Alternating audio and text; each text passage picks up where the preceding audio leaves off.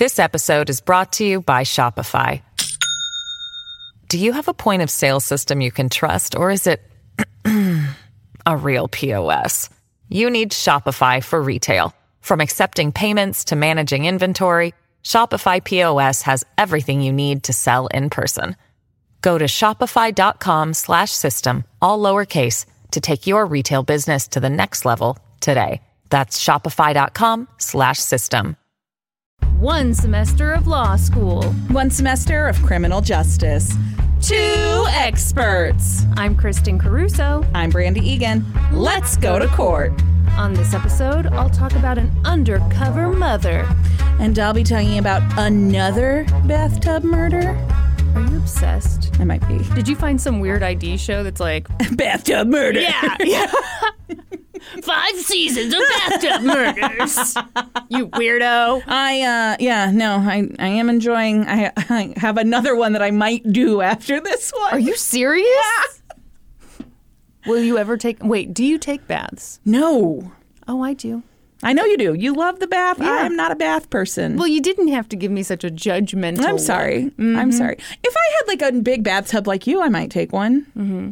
You have a nice big bathtub. I sure do. Not Yeah. to brag to the people, Yeah. but No, uh, I just have like your standard bathtub. It's there's nothing like spa like wrong with the or standard- luxurious about it. wow. Yeah, no, I'm just gonna be wedged in there with Sitting in a pool of your own filth. That's uh-huh. exactly right. All right. Yeah, if I had like a big jetted tub where I was gonna get the bubbles going, Yeah. I could maybe get behind that. You should get in it. That's the comedy people come here for. People say I am quite witty. Guess what? What? I have a case today. Ooh. Yep. You thought you could tear me down. Jesus. It wasn't that I was grieving the death of my beloved dog. It was that Brandi didn't want me to tell Yeah, cases. That's, exactly what it was, guys. and that's the drama of this podcast. no, thank you to everybody who's who's been so kind about Peanut. yeah, appreciate it. yeah. What do you uh? You want to talk about the weather that we've been experiencing here? Norm's gonna leave me because of this weather. It has been. I don't know. What was it? What was it last night or the night before last? It was negative, like 14 Eleven billion. Yeah. yeah, it was terrible. Yeah. it has been terrible. I've been wearing two pairs of pants. Yeah. everywhere. I It has just like snowed every day. yeah. It's supposed to be 50 next week, so All I think spring is right around the corner. all right. You're like, I'll believe it when I see it. Yeah. no, Norm's big thing is why do we live here? Why would anyone choose to live here? Mm-hmm. Yeah. And yeah. It's really uncomfortable because I'm the reason. That- yeah. you are the reason he lives here. And I have to remind him how beautiful I am. Hmm. Kristin, how's your belly? Full of delicious, delicious chocolate chip cookies. It sure is. Thank you for asking. Mm, we just filmed the bonus video. What? Out soon to our patrons at the Supreme Court level. Yeah, in that video, Brandi reveals her secret recipe. Secret cookie recipe. It's so, so good. Ugh, the cookies are delicious. I still, I'm telling you, I'm, I'm, I'm feeling like people are going to be let down by the secret. No, they won't. If they try the cookie, if they make it according to your recipe, they will be like, holy shit, this is a game changer. Okay, all right, all right. Don't let your your self-esteem issues get in the way of this. People are going to be delighted. Damn it. I don't know what's what are people going to do? Like throw fucking tomatoes at me? I don't know what I'm worried about. I don't know. I don't know, man. But if you sign up on Patreon at that level, you also get a monthly bonus video. Or I'm sorry, yeah, yeah. In that- addition to the bonus video, you get a bonus, video. Hey, did you know that? also, bonus episodes. Hey, Hey, hey, we have 19 bonus episodes currently on our Patreon. My goodness. You could listen to one a day for 19, 19 days, 20 coming soon. Oh. Coming soon to a Patreon near you. That's ours. If there was confusion there. And at the $10 level, you get all your episodes Ooh. ad free Ooh. and a day early. What? That's right. Uh, you know what would make it better? What? If we had like a discount on merch. Oh my God, we do 10% Oh! off. Woo! Practically giving stuff away. oh, the deals, Exchange for deals, ninety deals. percent. We'll make you an offer you can't refuse. You pay 90% of what we want. mm, got him there. Woo! No one can say no to that. That's right. All right, are you ready for this? I am ready to talk about an undercover mother. What's Midnight fantasy. Undercover angel. Oh, okay. I was going to say it sounds sexy. uh, do you know this case? Uh, not based on that. This seems like a Brandi case. Ooh, I'm excited. I'm intrigued. Mm-hmm. Okay. Mm. Okay. So, first of all, shout outs to the Undercover Mother episode of 2020. Hmm. So you uh, didn't coin that term yourself, huh? Neither did they. So oh, let's uh, all let's uh, all be cool. A Vanity Fair article called "Mother Justice" by Christopher Ketcham, and then a bunch of stuff in the New York Times, and just a sprinkling from Wikipedia. Oh, let me lube up the lips here. That's I'm doing Salt Bae, and you're ignoring it. That's right. Sometimes, sometimes you need to be ignored. I will not be ignored, Kristin. I'm going to boil your rabbit. Oh God, the one movie I did see. All right, it was October of 2003 in New York City. New York City. New York City. That's right. People have commented that I sound like the old men from the old salsa commercials when I say New York City. and it's true. It is true. And 19 year old Mark Fisher was in the city hanging out with friends. He was from, do they call it Andover, New Jersey? They have a silent D in there, right? Andover, I have no idea. I don't know. New Jersey. Let us know. Do you got that silent let, oh, they'll let us know. Oh, yeah. and he was a sophomore at Fairfield University in Connecticut. I think that's a silent F. Ariel University.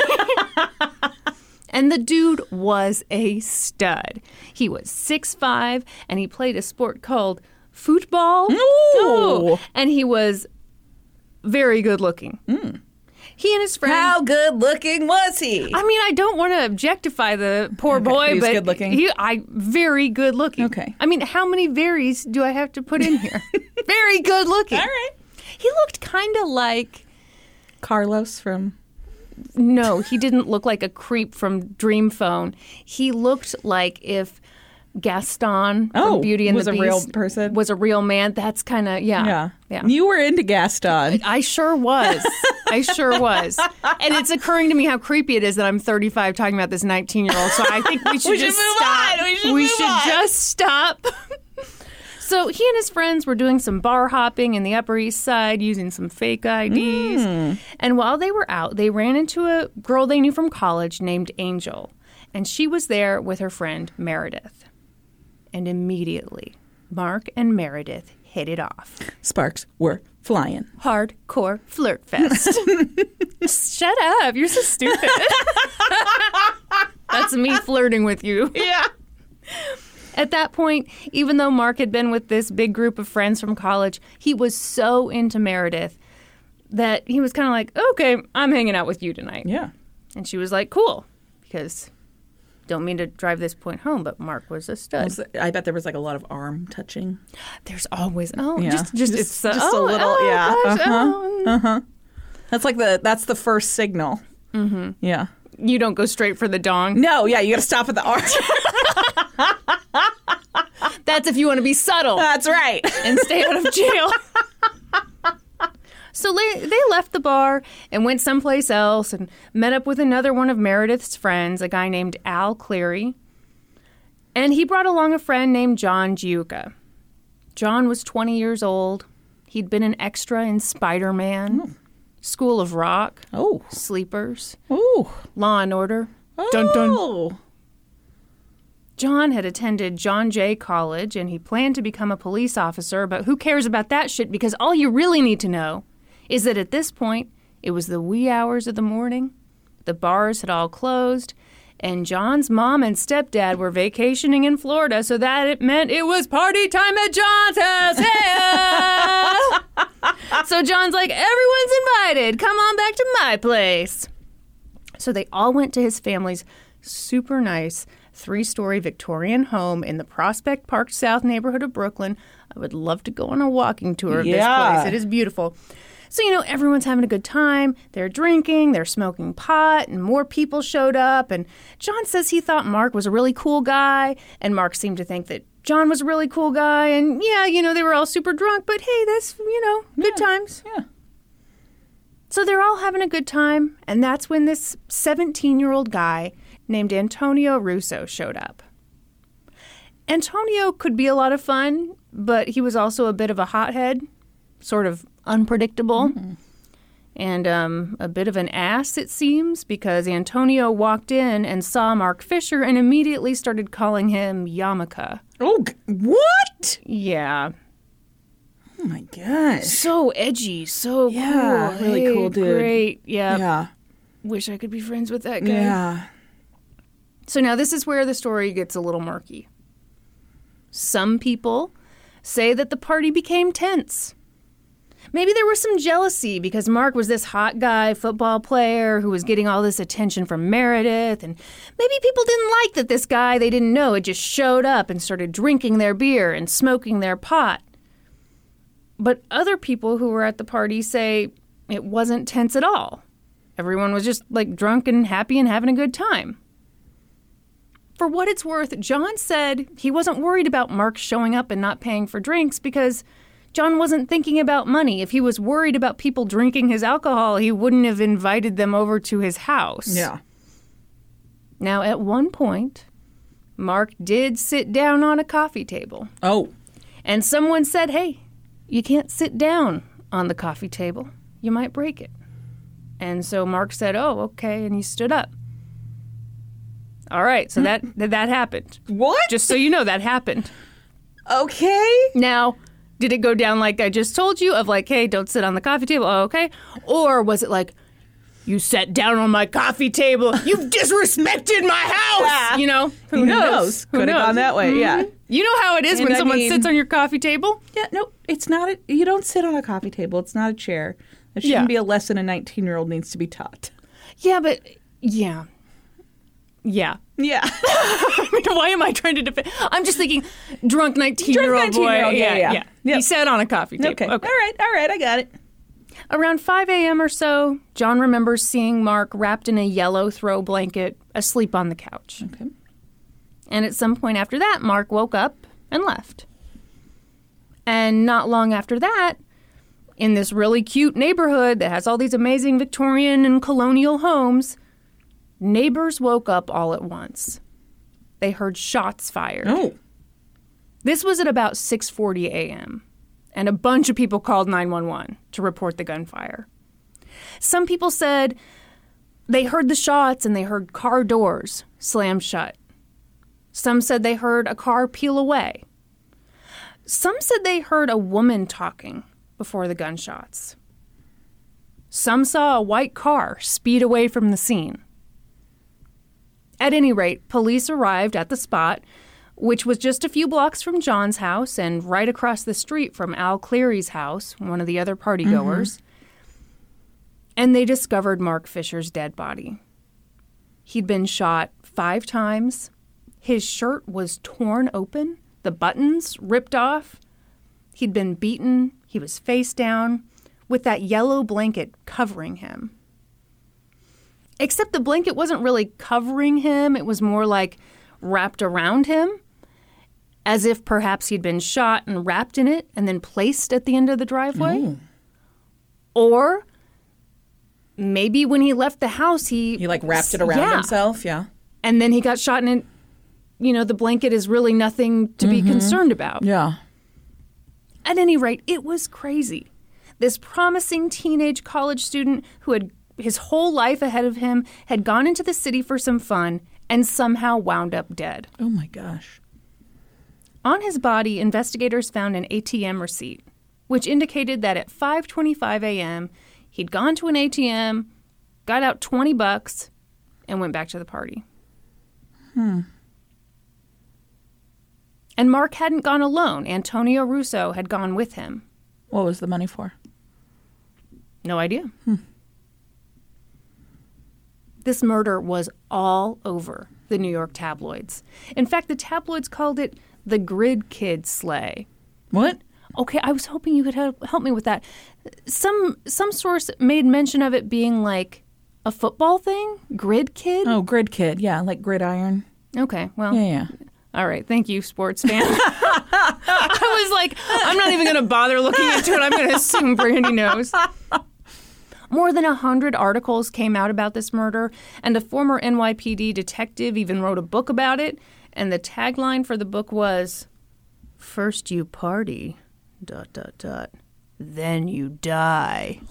Yeah, No. yeah. That- uh, is- real- what is that, an R.L. Stine book? So there was a lot of interest in this case. But there wasn't much to go on. They knew Mark had been at a party because by that point Mark's college friends had reported him missing and told police who he'd gone off with mm-hmm. that night. And police knew that Mark's body had been wrapped in a blanket from John's house. But they didn't have any hard evidence. Just a hunch that the people at the party either were involved Right. or knew what had happened. yeah. So they started talking to the people who went to the party, and the police got pissed because nobody wanted to talk to them. Of course they didn't. They were a bunch of underage kids. And they were privileged kids. Yeah. Um, so they had the audacity to lawyer up. Oh. Well, that's not a good sign. Hmm. Okay, so we got to pause then. Yeah. Because the police agree with you. Uh huh. Oh, it's not a good or sign. it's a privileged a privileged kid sign. Yeah. Like I know because of where I come from that you don't just talk to the police, you get a lawyer. Let me let me throw a scenario Okay. at you. London is 19 years old, Uh-huh. and she goes to a party, and the next day, it'd be better if you had a, a son, but anyway, the next day, um, there's a dead body in your driveway, Yeah. and it's someone who went to the party with London, and the police want to talk to her. Yeah. I'd get her a lawyer. Yeah, exactly. Yeah. Uh huh. Uh huh. Yeah. So, I mean, now the press got really mad at them for getting attorneys. The police got really mad at them for getting attorneys. Personally, that's exactly what I would do. Yeah. Yeah. Yeah. I don't trust the police. Yeah. Fuck the police is what I say. Did you write that? I wrote that, yes.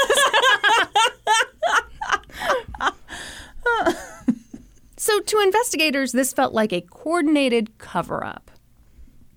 Add to that that immediately after Mark was murdered, and by that I mean like minutes after Mark was murdered, Antonio Russo, who was the prime suspect in this case, cut off his dreadlocks, which he had been wearing for years. That's super sus. Uh huh. Pecked. Vicious, I believe. Oh, sorry. Both. He was a suspect and he was, and he was suspicious. Yeah, what's he covering up? Well, he's uncovering his bald head. Well, was he trying to make it so they can't take a DNA sample because they'll fucking get one?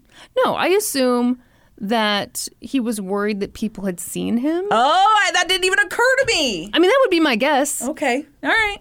And I mean, you really change your look up if you go from dreads, Dreads to like, bald. Yeah. yeah.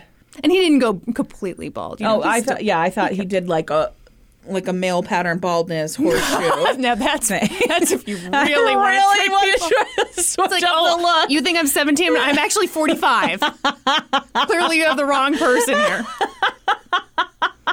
so, you know, he does that, like police say minutes after the murder. Yeah, that's weird. And a few days later, he booked a flight to California and took off to visit his uncle. Mm, Okay. You know how, like, at just the last minute, you get a hankering to go all the way across the Yeah. country? Mm-hmm. But before Antonio took off for that trip, he gave investigators a pretty hot tip about his buddies, John Giuca. and How hot was it? Are you ready for this? Yes. Are you ready? Yeah. What's the worst thing he could say about these guys right now? Oh gosh, I don't know. How about this? Those guys, they were in a gang. What? Yep, yep. And John was super high up in it. The gang called themselves the ghetto mafia. Oh, did they? Yeah, they did. Oh.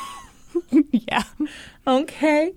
Investigators were very alarmed by this. Oh my God, this was a gang killing, an attempt to build street cred. We've seen the movies. Yeah. So, based on that information, they arrested John, but they didn't have enough to keep him, obviously. Obviously. And meanwhile, John was like, Whoa, I've never been in an actual gang. John's mom, Doreen, tried to explain that it was just boys being really dumb. She said that when her son was like nine, he and his friends called themselves the Westminster Warriors. And a few years later, they called themselves the Stratford Stray Cats. And then, yes, And they really started to get into like swing music, and like one of them learned to play the upright bass, and th- that would be a very different story. and then, yes, they did end up calling themselves the Ghetto Mafia. Um, but it was just like a dumb, not at all PC nickname that they gave their friend group. yeah, It wasn't like a an actual gang with like initiations and like you know murder. Apparently, it was. No. That's how Mark Fisher died. It was Okay. gang thing. All right. A year went by.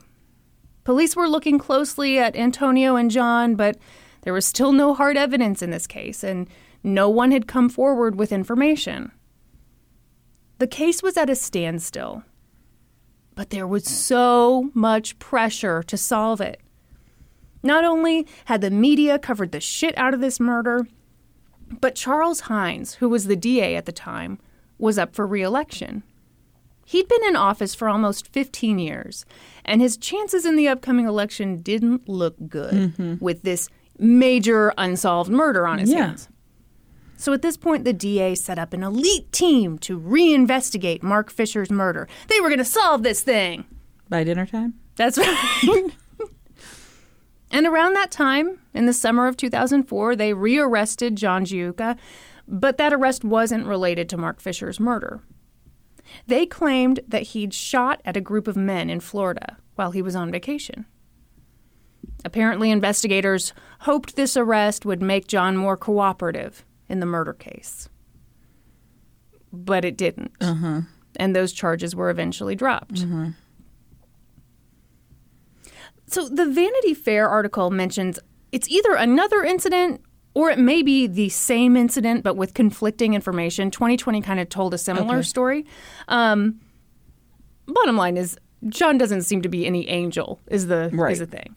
So in that article, the article said that when John was 17, he got written up for lighting firecrackers.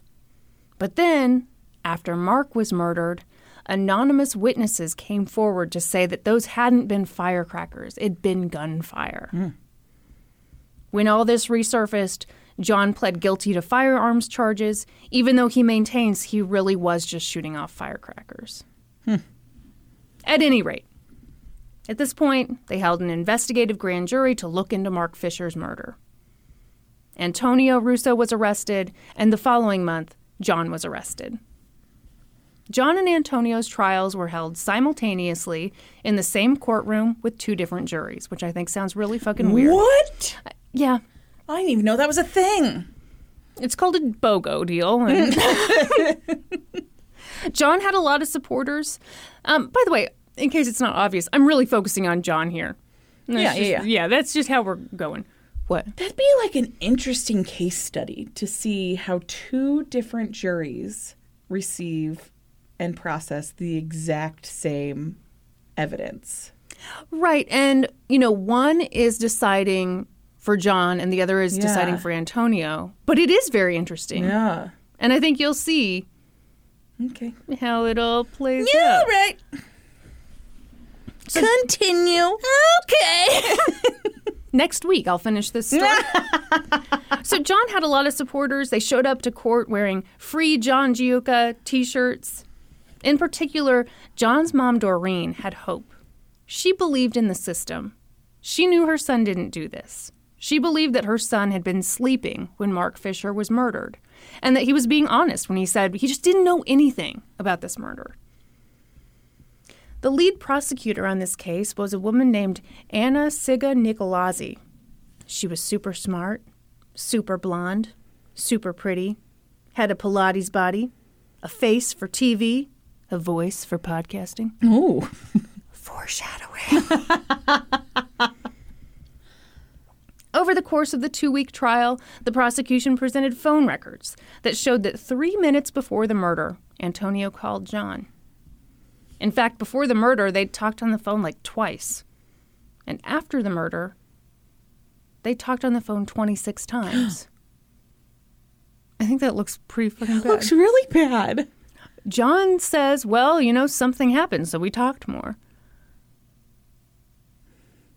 Which is not unreasonable, No, yeah, drawn together by tragedy. still, Ooh. yeah. Yeah, that's not a good look. The prosecution also had damning testimony against John. For example, Al Cleary was one of the last people to leave the party. Mark's body was found kind of in front of his house. One source said in front of his house, the other said like across the street from his house. He testified in court that John had a 22 pistol, which was the same as the murder weapon. Mm-hmm. And he also testified that John gave Antonio that gun and told him to show Mark what's up. Mm. It's worth noting that this isn't the first version of what he told investigators. Don't even believe it was the second or the third, but at any rate, that's what he said in court. John gave Antonio the gun because they needed to show Mark what's up. Because they're part of the ghetto mafia. Okay. You get it. Yeah. I'm picking up what you're putting down. You've been in many gangs No, all, so many gangs. Mm-hmm. Mm-hmm. If you want to be in my gang, my gang, my gang. Oh yeah. I'm the leader. Do you remember how it started? Someone sat on my coffee table. then Lauren Calciano, John's ex-girlfriend, also testified for the prosecution. She said that Antonio had wanted to rob Mark and that John gave him the gun to do it. Mm. Just like Al, this wasn't the first thing she'd said to investigators, and her story didn't match with Al's. But who cares? Right? I mean, it's all bad. You get the idea. John's bad. I Bad, don't bad, bad. know. The prosecution also brought forth a jailhouse snitch. Okay, what? uh, yeah. What? What? That's a weird strategy by the prosecution. What do you mean? Why would they bring forward people who had contradictory testimony, just paint someone in a bad light? It doesn't match up. Well, what if you can't get it to match yeah, What do you do? exactly. Well, yeah, I think you just call one or the other, not both. But just one might not be enough to convince people. Okay. Yeah, but if they're telling it, I okay, I get that they're both telling a bad story. They're telling different bad stories. Mm-hmm. That's not. I don't. I think if I'm a juror, that doesn't look good. What's better, one bad story or three bad stories? Is the jailhouse informant going to tell a different bad story? Yeah.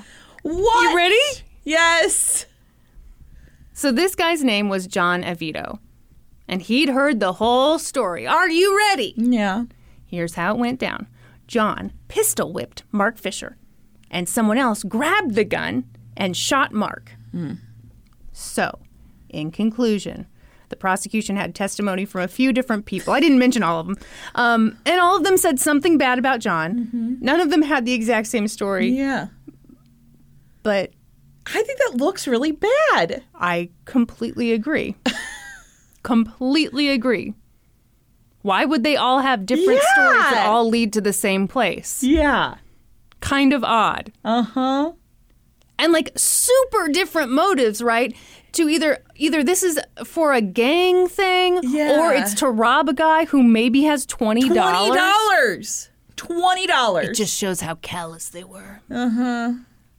Okay.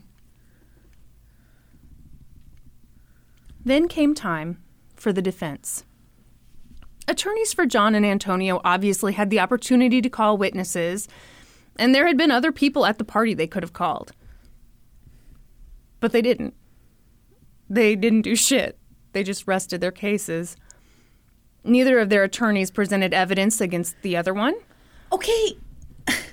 with the what the prosecution put up, I might, as the defense, do the same thing. Be like, they are confusing the shit out of this jury, which they're not. They they're not going one direction. You wouldn't bring other party goers to the stand to say, I didn't see any tension that night. It makes to me it makes a bigger impact to be like, we're not even going to put up a case because the prosecution's case here is so weak. Quite a gamble. Let's they see how it pays off. even tell you what really happened. Every witness they put up here has told you a different story. Which one is it? It's none of them. And my client is innocent. wow. Well, Brandi, I guess you want to let a little Tony Soprano out on the streets.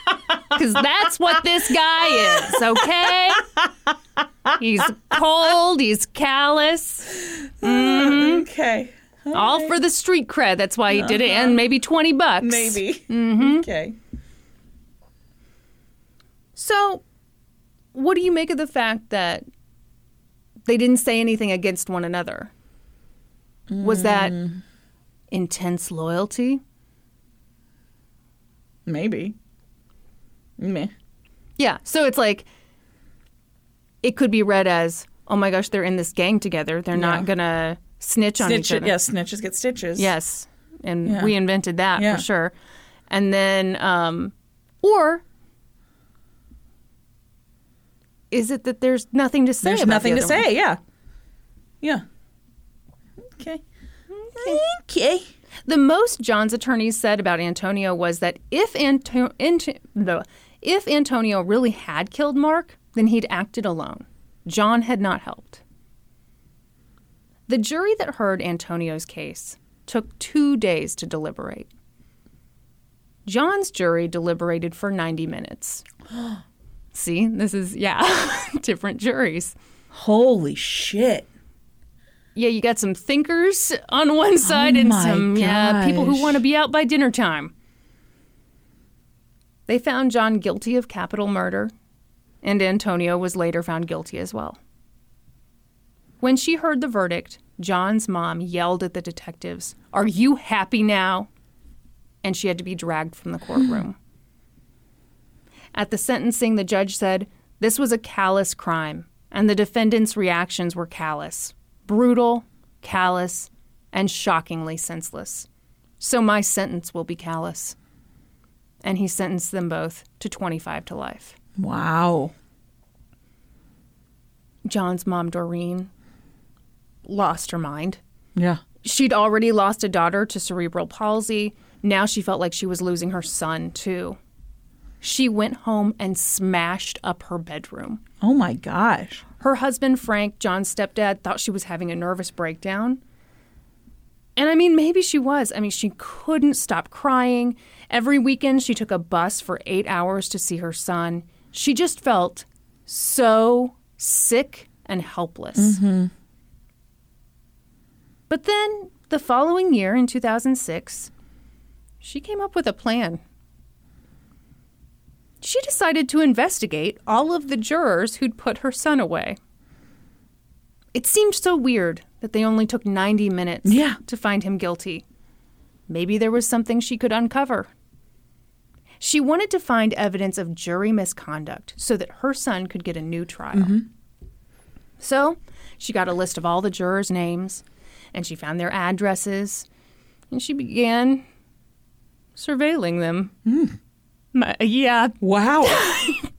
yikes. yeah. It didn't go great at first.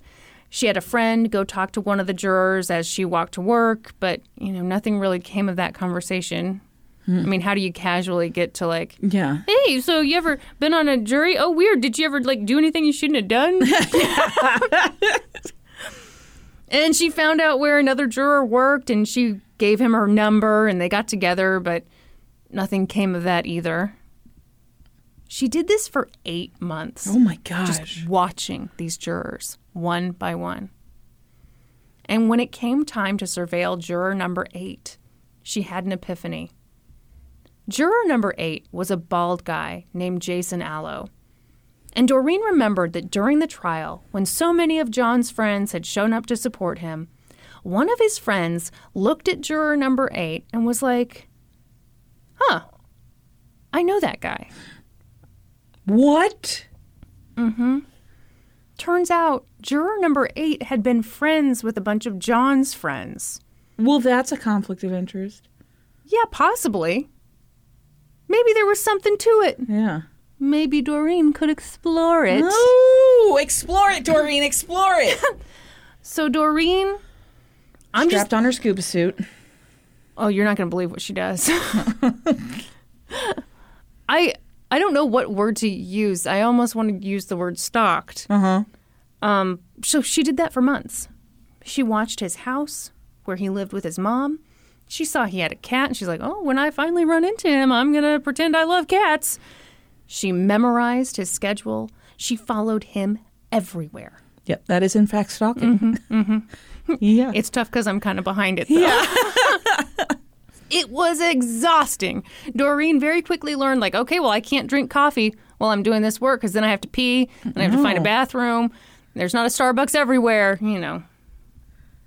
Surveillance problems. yeah. Diapers. Stocking problem. Space diapers. Space diapers, yeah. that lady had one good idea, Yeah. right? Doreen took copious notes. She referred to Jason as the target and her investigation as the sting. She spent an entire year surveilling him. At one point, she borrowed a friend's burqa and she put it on, and she was able to get super close to him and eavesdrop without him noticing her. Oh my gosh. Yeah, apparently the friend was like, "When you have a burqa on, you're invisible. Yeah. It's it's gonna work," and it did. While she was uh, while she was eavesdropping, she overheard Jason talk about blondes. He loved blondes. Okay. Tall hot ones? Let's find out.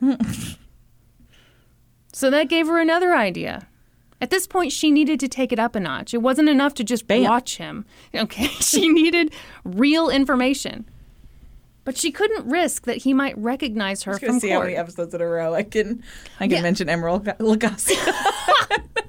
You really lit up the last time we talked about Emeril. Do you want to talk about Emeril I just for a love second? Emeril so much. Why do you love him so much? I, so he was. I remember the very first time I saw an episode of his cooking show. Are you was like, serious? "Yeah." And he burnt what he was cooking, and he was like, "Hey, we're really cooking here, okay?"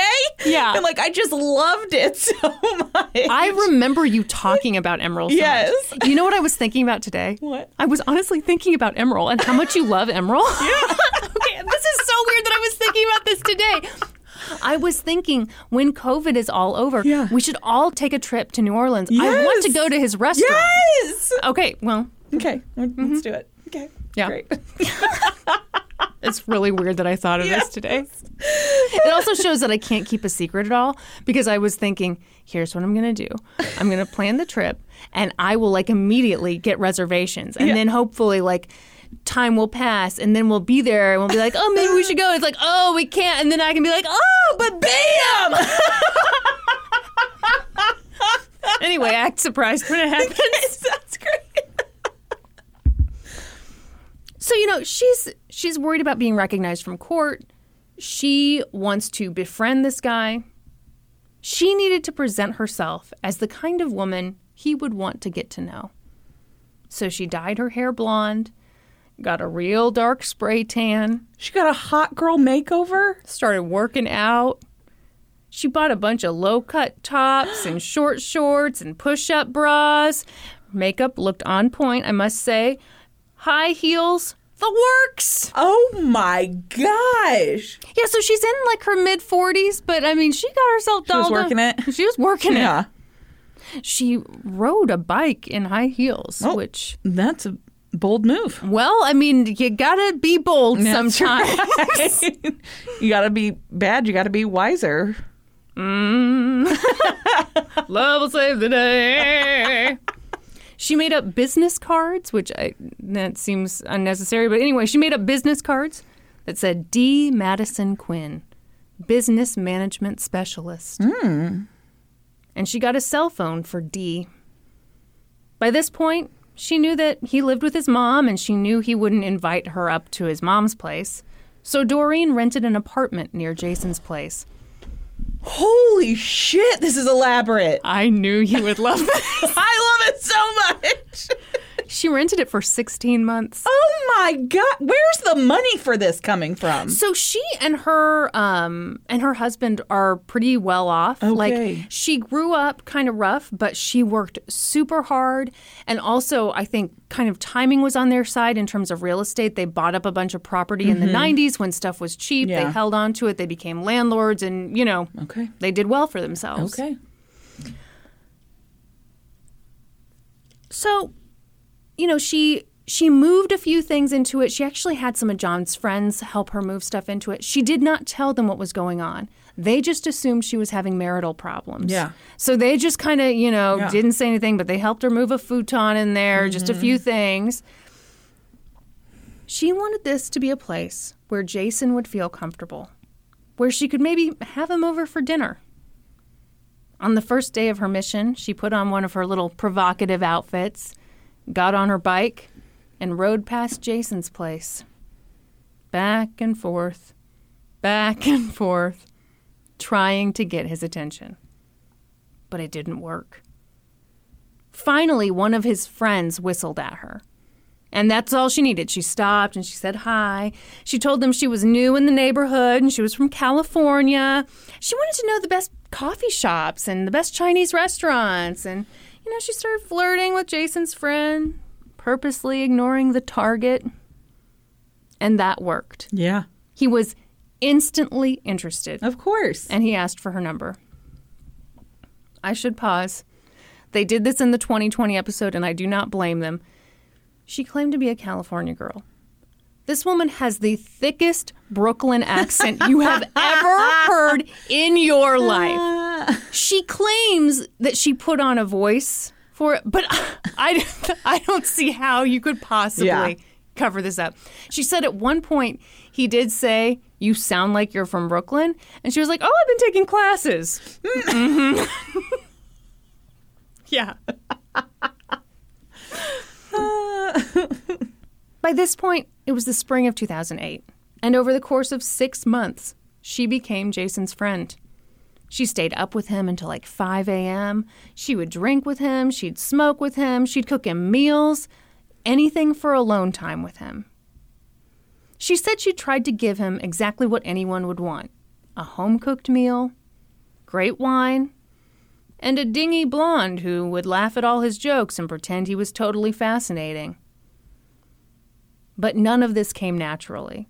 Doreen was a lightweight. She barely drank, so when he came over, she'd like sip on her wine, and as soon as his head was turned or he went to the bathroom, she'd just dump the wine out. Mm-hmm. And every time they interacted, she wore a recording device right between her boobs, just waiting for the moment when he would say the wrong thing.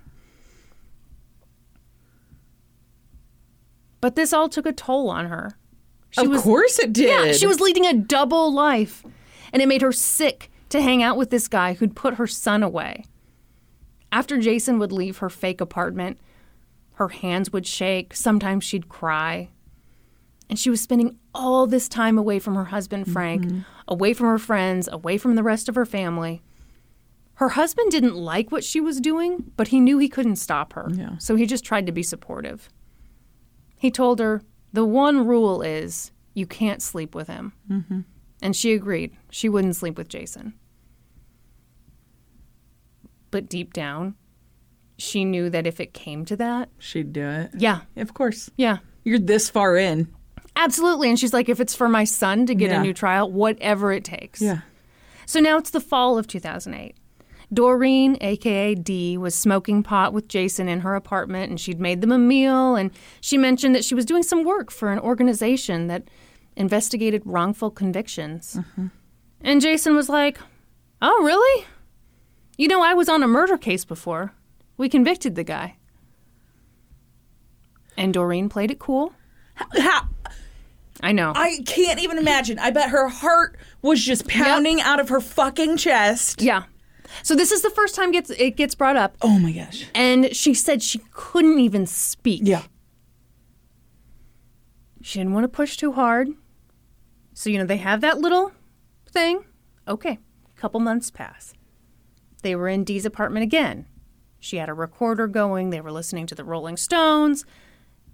And that's when Jason finally That's opened a up to her. band, Krista. Yes, it is. Not just rocks that are falling down a road. he started talking about her son.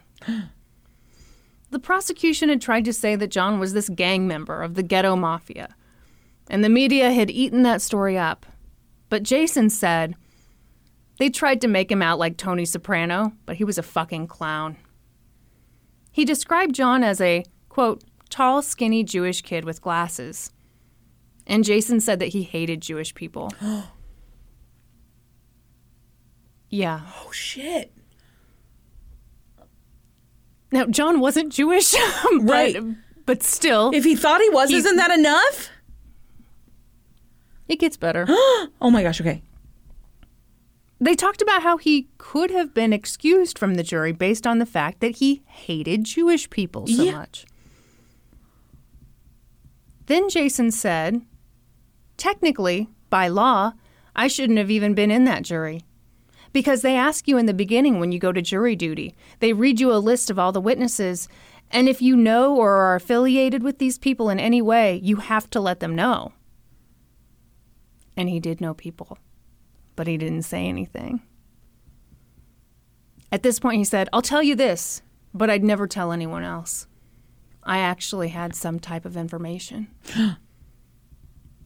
so here's how that went down D. Um, about uh, Jason. Remember when I told you that they hang out over here sometimes? D. Right. Jason. A friend of mine, she told me some stuff they heard. D. Okay. Jason. Well, it's not even a friend, it's my cousin, and she wouldn't lie about something like that. D. So what did she say? Jason. I'd rather not say, but she overheard them talking like shortly after this happened. D. The group? Jason. Right, the guys that hang out together. He didn't go into a lot of mm-hmm. detail, but he made it clear that he knew things that should have disqualified him from being on that jury, or at the very least, he should have disclosed during jury selection. He knew the key people. Yeah. So Doreen was like, Great, I have exactly what we need for my son to get a new trial. Yeah. So Doreen took off for her brother's house so that he could make copies of these tapes. But she was so nervous about getting into an accident on the way there that before she left, she grabbed a Sharpie and she wrote instructions about what to do and her brother's address on her body. Oh my. So that if she got into an accident and something happened to her, the cops would know what to do with the tapes. Yeah, she just worked how long to get this information? Right. She also consulted an attorney. She went to Vanity Fair, and they were, of course, like, oh my God, this is one hell of a story. They did a whole write up. And soon, Doreen became famous for what she'd done. People thought it was incredible. And at the same time, they thought Jason was an anti Semitic bag of dicks. Yes. And that made Jason mad. Oh. So he went on Nightline to clear his name. oh, did he? And he had this, oh my God. Uh, he had this attorney with him who basically sat in his lap the whole time and was wearing so much hair gel that his hair looked permanently wet. And this attorney got mad at the journalist for doing such crazy things as asking questions. And it, it was very triggering as a former reporter. oh, I hated this guy. When Jason did get a word in edgewise, he said he didn't commit perjury. He never lied to the judge. He said that Dee threw herself at him in provocative clothing, but that he never saw her as more than a friend. She's not my cup of tea. And uh, he, he didn't recall making any comments about Jewish people. So Oh, okay. Yeah. At the end of this ridiculous interview, where Jason's attorney was being a crybaby about every single question, he then made a hilarious joke. Should we waterboard him? you know, because the journalist had been so tough and mean to his client by just asking basic Yeah. questions about the transcript of the tapes. Wow. So at this point, thanks to Doreen's undercover work, John's legal team filed a motion to get a new trial based on juror misconduct. This was their big moment. Finally, all of Doreen's undercover work would pay off.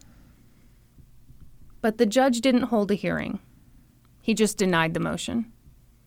He said the tapes didn't show that the juror intentionally lied in the jury selection process. Mm-hmm. Disagree. Yeah. He also said that the tape wasn't reliable. He said there was no way to prove that it hadn't been altered. And he got real pissed at Doreen. He basically said, This isn't how it works. Yeah. That's the job of a detective. You're not a detective. You're guilty of extraordinary misconduct. It was a devastating blow. Oh no. John remained in prison, and it seemed that all of Doreen's work had been for nothing. And ultimately, it cost her her marriage. Oh no. She and Frank had been married for almost 20 years, but this was too much of a strain. So they divorced. But it really didn't slow Doreen down. She said, I can get another husband. I can't get another son. Woo! Mm-hmm. So she was like, you know what? I'm going back to the drawing board.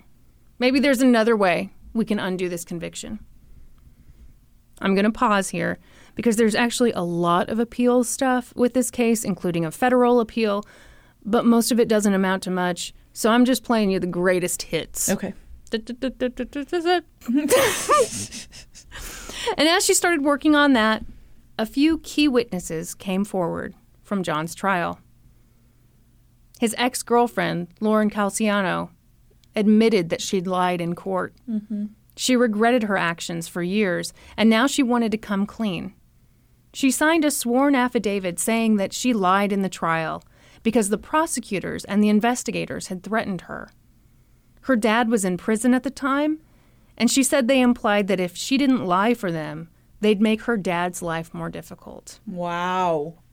She said they also threatened her with perjury or obstruction and told her that they'd found compromising photos of her.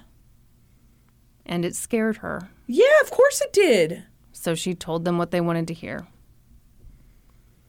Then there was the jailhouse snitch.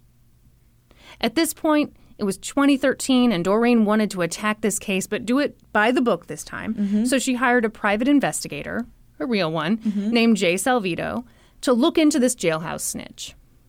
So Jay called up John, the jailhouse snitch, and explained who he was and convinced John to meet up with him. And they met up, and Jay recorded the conversation, and John just stuck to the original story. Oh, yeah, he pistol whipped the guy, kicked him, punched him. And the investigator was like, okay. But they kept meeting and kept talking and kept meeting. And finally, John admitted the whole thing had been a lie. He told the lie because the prosecution offered him a deal. Oh my gosh. He was supposed to go to jail for some drug violations, but they let him go in exchange for his testimony. Wow. At the trial, of course, the jury wasn't told this. They were told that, you know, John was just testifying out of the goodness of his own heart. And to be fair, I don't get the sense that any of this was written down, but like when the time came, the prosecutor mm-hmm. became his big advocate. Yeah. So, you know, there you go. So this was bad. By this point, there was finally a new DA in town, and the previous guy, the one who'd been up for reelection at the time of John's trial, had lost his recent bid for reelection, due in part to reports that he'd presided over a bunch of wrongful murder convictions and basically didn't play by the rules at all. Uh-huh. And this new DA had promised to take a second look at possible wrongful convictions. But this would be tough because some of the key players in this case had become even more powerful. The lead prosecutor for the trial, Anna, I, I think I'm pronouncing this right, Anna Sigga Nicolazzi, had mm-hmm. done very well for herself. Does that name sound familiar? It does sound familiar. Okay. She hosts the investigation discovery series True Conviction, which is in its third season. Mm-hmm. She was part of the show Did He Do It? And I never have seen this show, but she's the former prosecutor, and then they bring in a defense attorney and they Okay. kind of present both sides, I think. She's also the co host of a popular true crime podcast that's way more popular than this podcast. It's called Anatomy of Murder. Oh yeah. Have you heard of listened to that. that? I've not listened to yeah, it, but I've I, I it, haven't yeah. either. And she famously touts that in all her years as a prosecutor, she, quote, never lost a homicide case. Hmm. Which Doreen in this episode of 2020 was like, hmm, yeah, it's pretty easy to never lose when you You're not playing by the rules. Right. Yeah. So yeah, um, she's doing just fine. but this did look bad for her because the jailhouse snitch admitted he lied in court, and the ex girlfriend admitted she'd lied as well. And the judge granted a hearing to determine whether John Giuca really got a fair trial. At that hearing, Anna Sigga Nicolazzi was in the hot seat. And she did a great job, of course. She was unflappable. And John Avitto, the jailhouse snitch, came in. And the first thing he did was apologize to John. And he broke down. Mm-hmm. Another person who I haven't mentioned until now also recanted his testimony, and that was Anthony Barry. At trial, he said that after the murder, he'd gotten rid of a gun for John. But now, all these years later, he said he only testified that way because the prosecution promised him immunity and threatened him with perjury if he didn't do what they wanted. At the time, he was in a custody battle over his daughter, and he said they implied that if he didn't cooperate, he wouldn't see his daughter again. Wow. Wow. So, John's new defense team talked about prosecutorial misconduct, but they also talked about the failures of John's trial attorney. There were so many inconsistencies in the different witness statements. Why hadn't he pointed that out to the jury? I thought it was really funny when you were being his pretend attorney, you were talking about the inconsistency, and it's like, wow, Brandi, Not an attorney. not an attorney, no legal training. is killing it. but ultimately, the judge denied the motion to vacate the conviction. Wow. He decided there'd been no deal. John Avitto's life had not been made better for having testified. And Doreen, who'd been sitting there watching the whole thing, began screaming. And she was told to calm down, but she couldn't. And once again, she was dragged out of court. Oh my gosh. They appealed the judge's deci- decision, but they were losing hope. And then, in February of 2018, a panel of four appellate judges unanimously overturned the other judge's decision. They found that the prosecutor did violate court rules.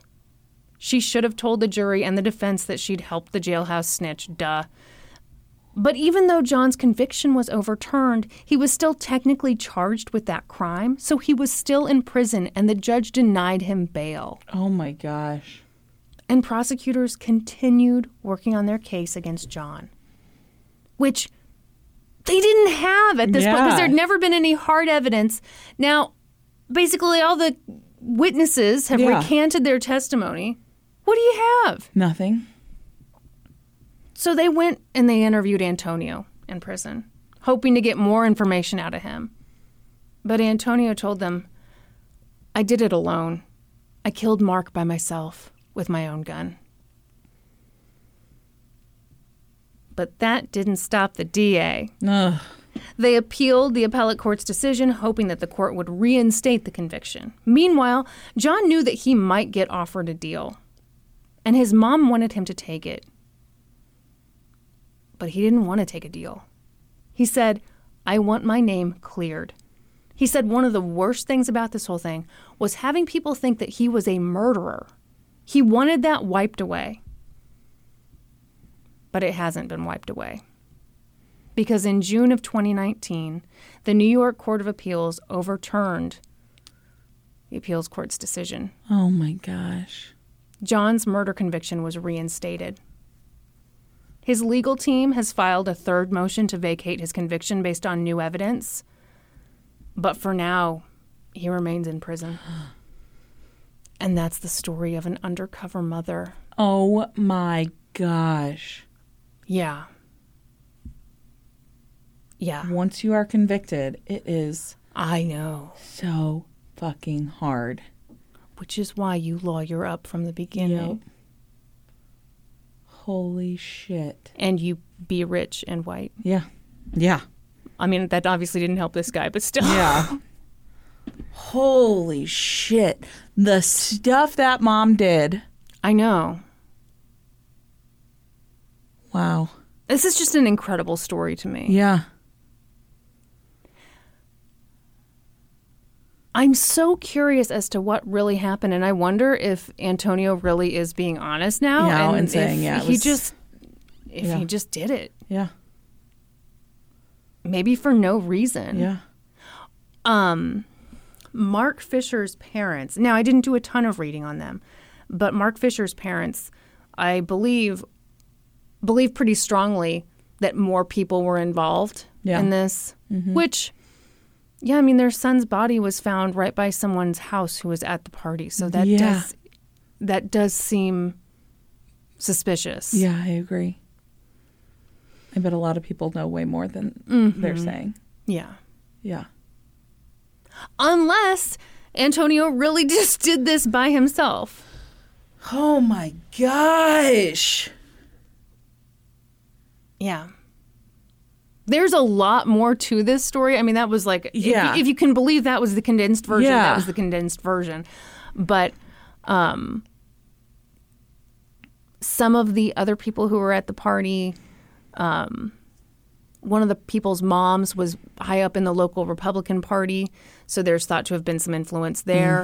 Um, another person who was involved in all this was later hired as a district as an assistant district attorney under that guy. Um, it's it's a strange Wow. situation to say the least. Wow. What do you think? You think he's innocent? Uh, I think it's very likely. Yeah. Yeah, Yeah. I do too. Yep. Ugh. Mm-hmm. Hate that. This is one of those gross ones where it's just it's a reminder that it's not about justice. Uh-uh. It's about winning. Yep. Prosecutor wants to win. Mm-hmm. I've won all of my mm-hmm. all of my murder trials. Yeah. In in the staircase, that's uh-huh. something that Michael Peterson says as he's going to trial. He says, "This is no longer mm-hmm. about the truth. Right. This is no longer about justice. It, justice. It's no Or longer, Justin. it's no longer even about Kathleen. Right. It's about winning. Right. Yeah. I think that's I think that's completely right. Yeah. It's a game now. Yeah. It's no longer about the victim. It's no longer about truth and justice. It's Yeah. it's a game. Yep. And can we get you? Yeah. Whew. Mm. That was very good. I was didn't know anything about that case. I was surprised because I kept coming across elements like Uh-huh. you love to cover a parent who goes a little too far. Uh huh. You love to cover a party that goes wrong. Yep. Yep. Yep. You love it. Nope. Never heard of it. You love push-up bras. I do. I do. Do you really? I love a good push-up bra. Okay. Absolutely. Right. All right. So sometimes the girls need some help. Hmm. Getting a little height. Mine don't. I've got mm. magnets on Gravity's a bitch, Kristin. That should be the tagline for push-up bras. Gravity's, Gravity's a bitch. Let's start our, our own bra line. That's right. All right. Let's talk about a bathtub murder? Hmm. Question mark? I have to tell you something. What? So, when I was trying to find a case to do this week, Yeah. I came across this one you're doing. Uh-huh. And I was like, this is amazing. Yeah. Uh-huh. And I almost texted you to say, could I get dibs on this? And then I was like, why does this guy name this guy's name sound familiar? And you had asked me the amazing thing about my little fish brain. I can't remember anything about the case. I just remember thinking, oh my gosh, I should do this for the Okay. podcast. All right. So I know this is going to be a great Yeah. story. All right, here we go. Shout outs to Sarah Lenz and Brian West of the Deseret News. They did uh, like a year long investigation Oh. into this case. God bless together, them. like this amazing, comprehensive piece. Okay. To those on the outside, the MacNeil family seemed like the perfect family. Oh my God, this is a. Put down your bingo cards, everyone. Brandi's got a perfect family here. Martin, the patriarch, was a physician who also had a law degree. His Oh, wife Michele Pick a lane. his wife Michele was a former beauty queen and a devoted mother. Hmm. The couple raised four children to adulthood and then adopted four more, three from Ukraine. They were active in their LDS community in Pleasant Grove, Utah, with Martin even serving as a bishop in their ward. They lived in a big, beautiful raised four, home. I'm sorry, I'm still stuck on raised four children to adulthood. It's not the 1800s. I mean, of course they all lived to adulthood, right? Yeah, they like they like Yeah, had their, I mean- they had a set of four biological children. Okay. they raised them, and then they were like, "Get the fuck out." Uh-huh. And Oh, I'm they- sure- I'm sure the adopt- LDS yes, people I'm were sure like, the "Get the Mormons were like, "Get the fuck out." And then they were like, "We're not done raising kids yet. Let's adopt four more." Wow. Yeah, Okay. yeah. They lived in a big, beautiful home, and were the envy of many. Mm-hmm. And a- as we've talked about before, uh-huh. they were your very traditional Mormon family who were just all ridiculously good looking. Why are Mormons I mean, they so don't hot? smoke, they don't drink, right? Oh God, is that it? It's good. They have no fun, and therefore there are no lines on the face. That's right. They've all got such fresh skin. That's right. That's right. But to those on the inside, the problems within Martin and Michele's relationship were apparent, abundant, and had been present from the very beginning. In fact, Helen Somers, Michele MacNeil's mother, would recall always feeling uneasy around Martin. She said she just had a bad feeling about him. And she wasn't the only one. Hmm. When Michele and Martin met in 1978 at a singles event in the LDS church, the bishop came to Helen and warned her not to let Michele go out with him. He told her he couldn't say why. Oh shit. Mhm. Michele's younger sister, Linda, had a similar feeling about Martin. She said from the beginning he just gave her the creeps. Oh no. She said it was the way he carried himself. He'd walk in their house like he owned the place, like he was hot shit. Linda said he always just seemed like a big actor to her. There was nothing genuine about him. Whether or In- go ahead. I'm wondering what the bishop knew. D- did they do any kind of confession in the Mormon church? Do you know? Mm, yeah, you're supposed. Yeah, there's there's aspects of it like you're supposed to like What? What? okay, my some insider knowledge that I have of of the LDS faith, the Mormon Church. Even if you're like having unsavory dreams, you're supposed to go talk to your bishop about it. Like if you're having sex dreams about someone who's not your husband, Oh God, that's uncomfortable. Uh huh. yeah, you're Yeah. supposed to go talk to your bishop about it. I'd rather get hit by a bus than go talk to some old man about a sex dream. Mm-hmm. Okay, yeah. cool. Yeah. So whether or not the family members voiced their concerns to Michele, I don't know. But it's my best guess that at the very least, Martin picked up on the vibe from Michele's family mm-hmm. because he started isolating her. Yeah. And if he's a true creep, he doesn't even have to pick up on the vibe. Yeah. He just wants to isolate. The couple eloped and moved away from Michele's family. Of course they did. And it was shortly after Helen learned that her daughter and Martin had eloped that she saw a story in the newspaper featuring her new son in law. And it confirmed her suspicions that Martin wasn't the godly man he claimed to be. The headline read Brilliant Forgery Spree Inspired by TV. Oh. What Helen learned from the article was that just before meeting Michele, Martin had forged $35,000 in checks, which adjusted for inflation, mm-hmm. almost $150,000. The doctor slash lawyer is forging. He wasn't a doctor slash lawyer yet Oh, at this point. How it started, how it's mm-hmm. going. Yes. So he'd forged $35,000 in checks and then gone on a three day shopping spree where he bought diamond rings, 60 pairs of socks, couches, chairs, a grandfather clock, watches, bicycles, a refrigerator, 20 pairs of shoes, TVs, new tires, and a whole new wardrobe. Thank you for calling out the socks and not just saying a whole new wardrobe. Yeah. In a session with a court with a court-appointed psychiatrist, Martin said, "I don't know why I did it. I didn't want the stuff. I didn't need the stuff."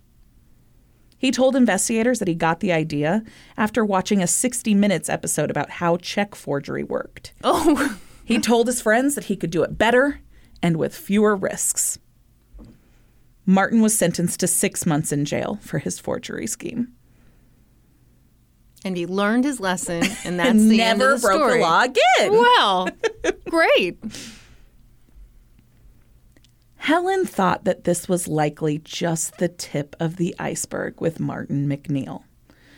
She recalls telling her other daughters that day, I wouldn't be surprised if he killed her someday. Oh, And what a prediction of things to come that would turn out to be. By the spring of 2007, after nearly 30 years of marriage, the relationship between Martin and Michele had become strained. Michele confided in two of her adult daughters, Rachel and Alexis, that she suspected their father was having an affair. Alexis did some snooping in her dad's phone and confirmed that there was a number that he was interacting with a lot. Mm-hmm. One evening, she called the number and a woman answered, but Alexis hung up without saying anything. It seemed Michele's suspicions were likely correct. She also believed that he was making preparations for divorce. In the last year, they downsized from an 11,000 square foot, $1.4 million home to a 5,300 square foot, $800,000 home. oh, what a shithole. Michele was convinced that this was a strategic move by Martin to move her into a house he could afford to keep her in when he ultimately left her. Wow. Mm-hmm. He'd also lost a significant amount of weight and started tanning. Oh, that's you know what? Chris Watts. Yeah. Oh, yep. While Michele, Always former- yeah. beware of your Oh. significant other losing weight. Yes, and like getting like real, yeah, looking Getting too hot? Yep. mhm. Don't want anyone too hot around here. Yeah. So he's lost weight. He starts tanning. While Michele, a former beauty queen, was really struggling with her self image since she'd turned 50 and gained a little bit of weight. Michelle told her daughters that their dad had suggested she get a facelift. Oh, that's so sweet. It'd make her feel so much better about herself. She told Had them she wanted a facelift, or was this this is out like of- an out of nowhere? Yeah. Oh, that's so nice. She told them that she wanted to do it to make him happy, Oh. but that she was nervous. She'd been dealing with some issues with high blood pressure, and she'd feel better if she could just lose a few pounds before the procedure. But Martin was like moving full speed ahead with the suggestion. He found a plastic surgeon that came highly recommended and he scheduled a consult. And before she knew it, Michele's facelift was scheduled for April 3rd, 2007. If he wants to divorce her, why insist on a facelift? Yeah, it's weird, right? The surgery went well. Michele spent the first night recovering at the surgery center where her procedure was performed and then went home as planned on April 4th.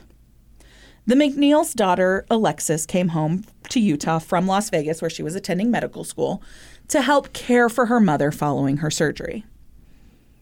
On the 4th, Alexis went into the master bedroom at her parents' home where her mother was laying in bed, recovering. She was shocked to find that her mother was lethargic and nearly unresponsive. Alarmed, she asked her dad what was going on, and Martin admitted that he may have over medicated her. Accidentally, of course. He's a doctor. Yeah, he's a fucking doctor. And when you go home from surgery, they tell you what to do. Mhm, they sure do. They don't say pop a million pills. Alexis was pissed. Yes. She announced that she was taking over Michele's care and that she and only she would be administering her drugs from now on. Mm-hmm.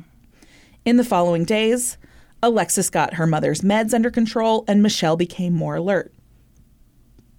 She told Alexis that she didn't trust Martin to give her her meds, and that with the bandages from her surgery, she couldn't see what he was giving her. Oh shit. Alexis assured her that she would be the only one doling out the medications moving forward, but still, Michele had Alexis place each of the pills in her hand so she could memorize the feel of them. So if Martin tried to give her something, she could feel it before taking it. Whoa. Yeah. Holy shit. As she was doing this, Alexis took note of what her mother had been subscribed. Mm-mm. Jesus Christ. GQ. Fortune. Cosmo. As she was doing this, Alexis took note of what her mother had been prescribed following her surgery. And it seemed like too much. There was hydrocodone and Ambien and something for nausea and an antibiotic. That all seemed standard. But then there was also oxycodone and Valium. It seemed like Yeah, on way top of the hydrocodone, that seems like a lot. way too much. Alexis was like, no wonder my mom was nearly comatose when I checked on her. Right. What's the recovery like for a facelift? Like when you had It's a, ma- yours, it's it a. was- I know I look great for 87, uh-huh. right? you do. No, legit though, it's a major surgery. It was a nine-hour surgery. Oh my god. Yeah. Okay, so it, you would be really messed up. Yeah. And you would need serious, serious. me- Yeah. Nine hours. Nine hours. Her surgery took nine hours. Holy. Yeah. I mean, they literally like Oh god. they cut your face uh-huh. like at your hairline, Right. usually like in your hairline so you can't see it, and then they just like pull it, Oh, tuck gross. that shit back. Oh my god. Do they do something to the neck Yeah, too? you, yeah, you gotta like nip. You gotta nip the. You gotta nip this part back Mm-hmm, here, and then yeah, usually there's like a tuck up here. Oh, God. And then they have to usually usually there's like an eye. You remove part of the eyelid. You bring Oh the brow Jesus up. Christ. Yeah. I don't know why I asked. I can't even handle it.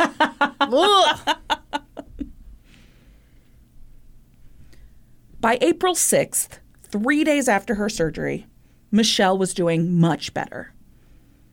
But again, she confided in Alexis her fears about her marriage and her fear of her husband's intentions with her surgery. She told Alexis, If anything happens to me, make sure it wasn't your dad. Oh. Alexis assured her that she oh. would stay there by her side until she was well enough to not have to rely on Martin. But she tucked that request from her mother into the back of her mind. Within a couple of days, Michele was back to her routine. She was up, moving around, cooking, doing laundry. She told Alexis she felt great. She wasn't needing the narcotics for pain anymore. She told Alexis she was good and that Alexis should go back to school. And so, at her mother's request, Alexis returned to school in Las Vegas on April 10th, one week after the facelift. Within 18 hours, Michele MacNeil was dead. Oh. On the morning of April 11th, Alexis called her mom to check in, and she was in great spirits. She said she was feeling good and that Martin was actually being super sweet to her and doting on her, you know, really taking care of her. It was great. An hour after getting off the phone with her mom, though, Alexis received a really weird voicemail from her dad. He was irritated. He said something about how her mother kept getting out of bed and she needed her rest. This just sat wrong with Alexis. She'd been there the previous morning and her mom was up doing laundry and cooking. She'd been mm-hmm. doing great and she'd been plenty capable of deciding when and if she needed rest. Right. To say Alexis was worried was an understatement. She called her mom over and over and over again, but the calls went unanswered. Oh shit. Finally, her dad answered her mom's phone, and he told her he had just called 911 and was attempting CPR. Then he hung up. Alexis, when she got that, when that, when he answered the call, she was like literally walking in her apartment from school. She said she dropped her backpack on the floor and ran to her car and started driving to the airport immediately. She cried and she screamed as she drove, repeating, He's killed her. He's killed her. He's killed her. Alexis later said of that moment, I just had this overwhelming feeling that he had done it. I was very, very close to my dad. He's the whole reason she was in medical school. She wanted Yeah. to follow in his footsteps. Yeah. My whole world turned upside down. I'm a pretty rational person, but that was the feeling. It was very strange, unsettling, and horrifying to come to that realization. So, what had happened that day? Martin MacNeil arrived home around 11:40 on the morning of April 11th after picking up 6-year-old daughter Ada from school. And they found Michele unresponsive in the tub in the master bathroom. He called 911, but there was some kind of miscommunication with the dispatcher and it took almost 30 minutes for an ambulance What to arrive at the home. miscommunication? Ah, it's weird, right? Oopsie, I forgot my address. Oopsie, I gave the wrong address. Yeah. It's just so confusing. You know, it's just in the moment and I can't remember where I live. Mm-hmm. Yeah, wrong address. Um, wrong address that he also like screamed at the top of his lungs. Okay. In the meantime, while he's waiting for emergency crews to arrive, Martin performs CPR on Michele.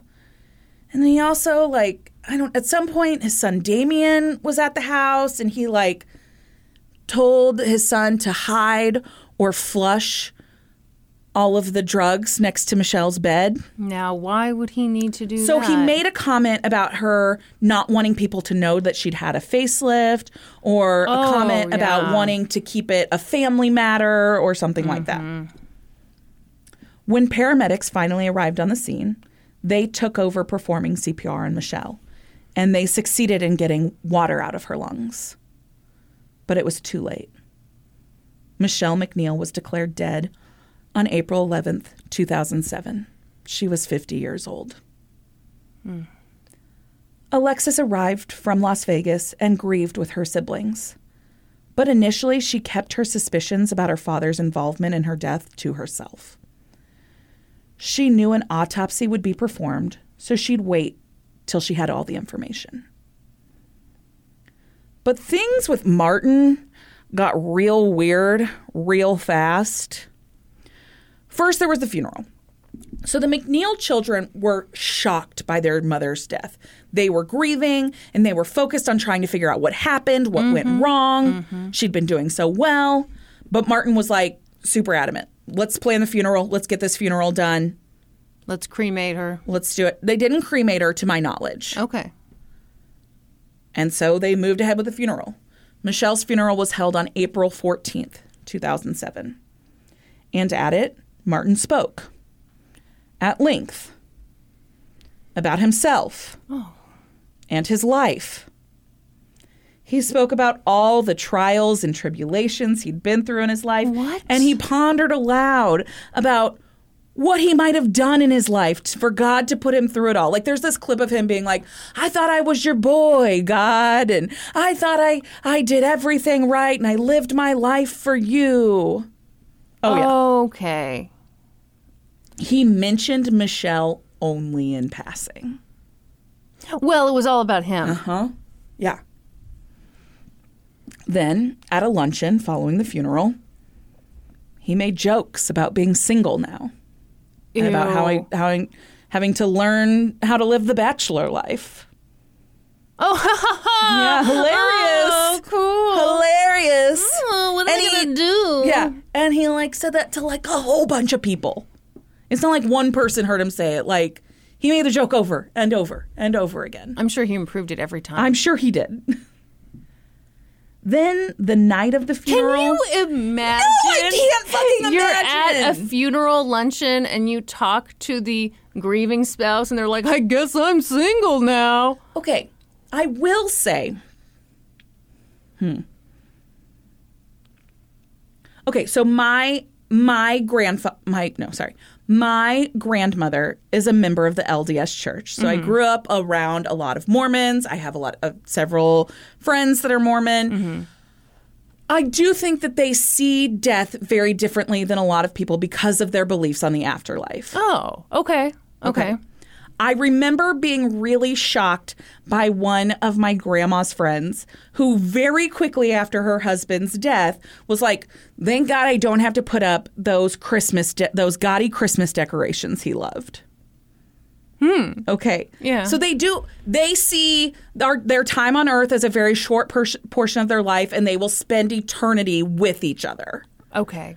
Yeah, So- yeah. And so if you really, if that's your belief, then maybe it you've been isn't- separated for a small amount of time. Okay, so that's and you will go on to spend eternity together. That's an interesting point. All right. All right. So maybe I'll give him the benefit of the doubt there.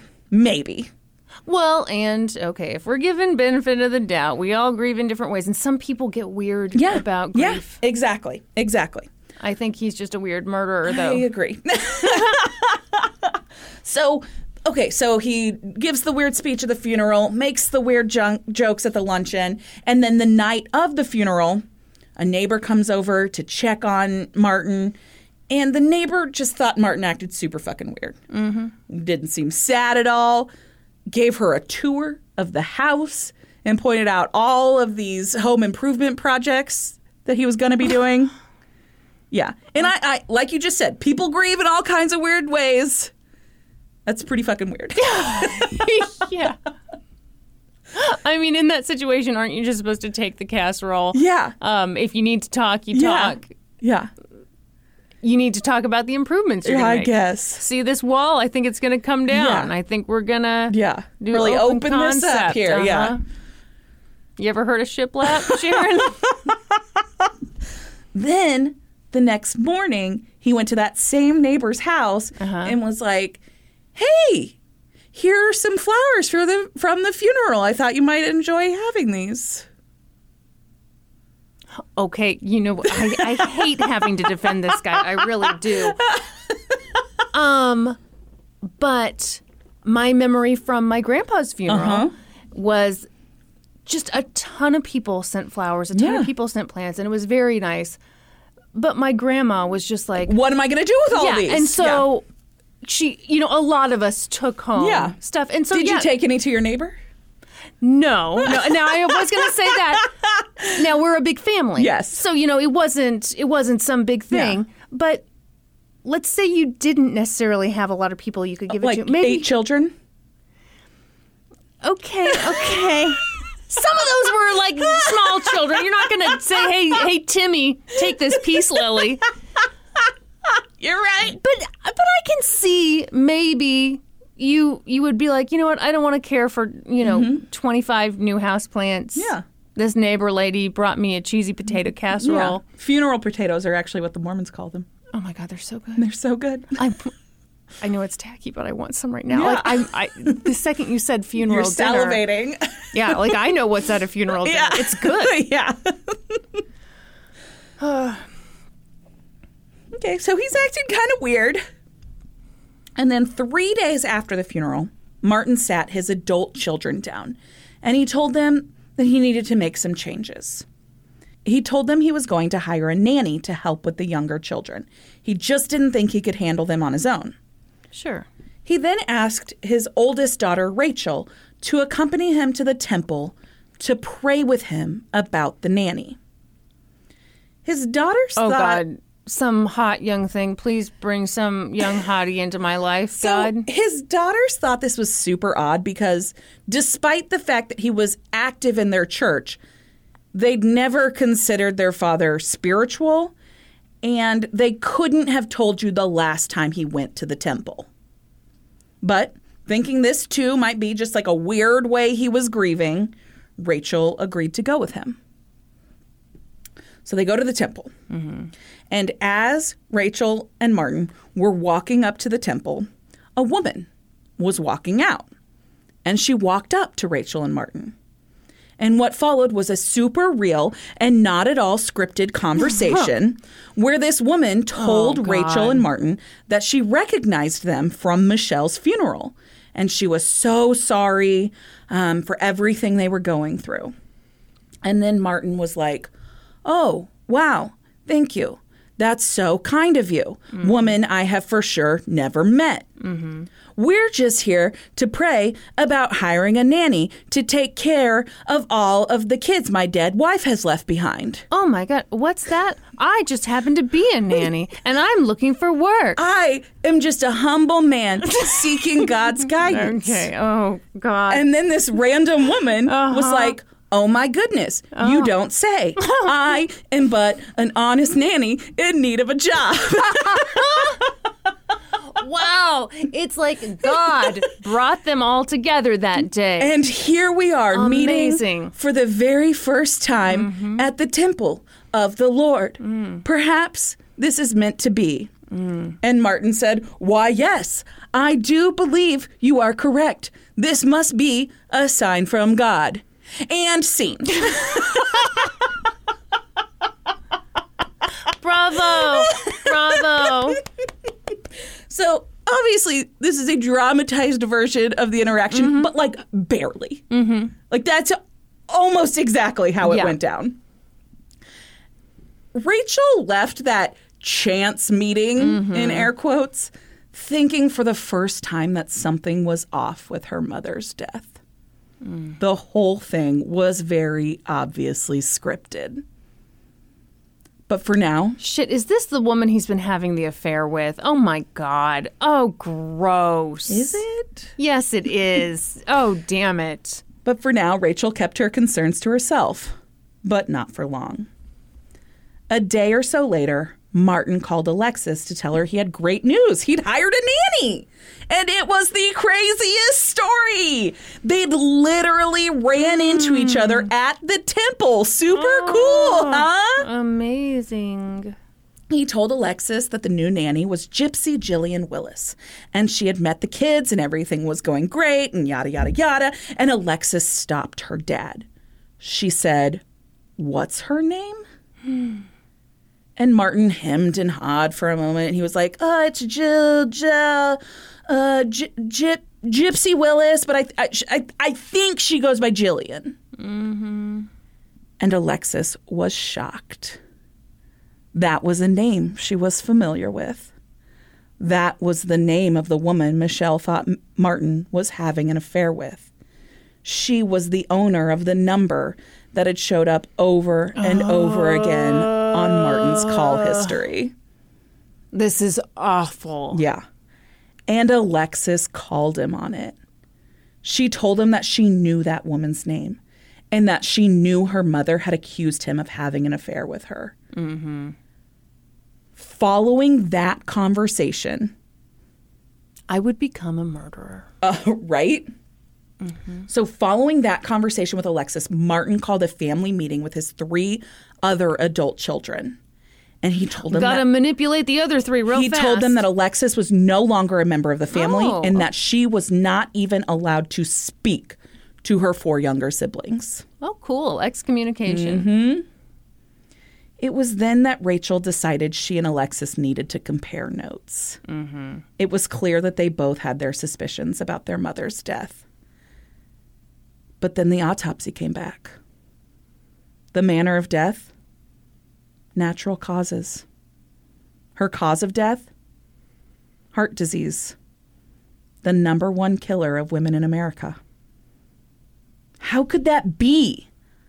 Alexis knew her dad was a skilled physician and she knew he had access to lots of prescription meds. Mm-hmm. She knew he had to have had a hand in this.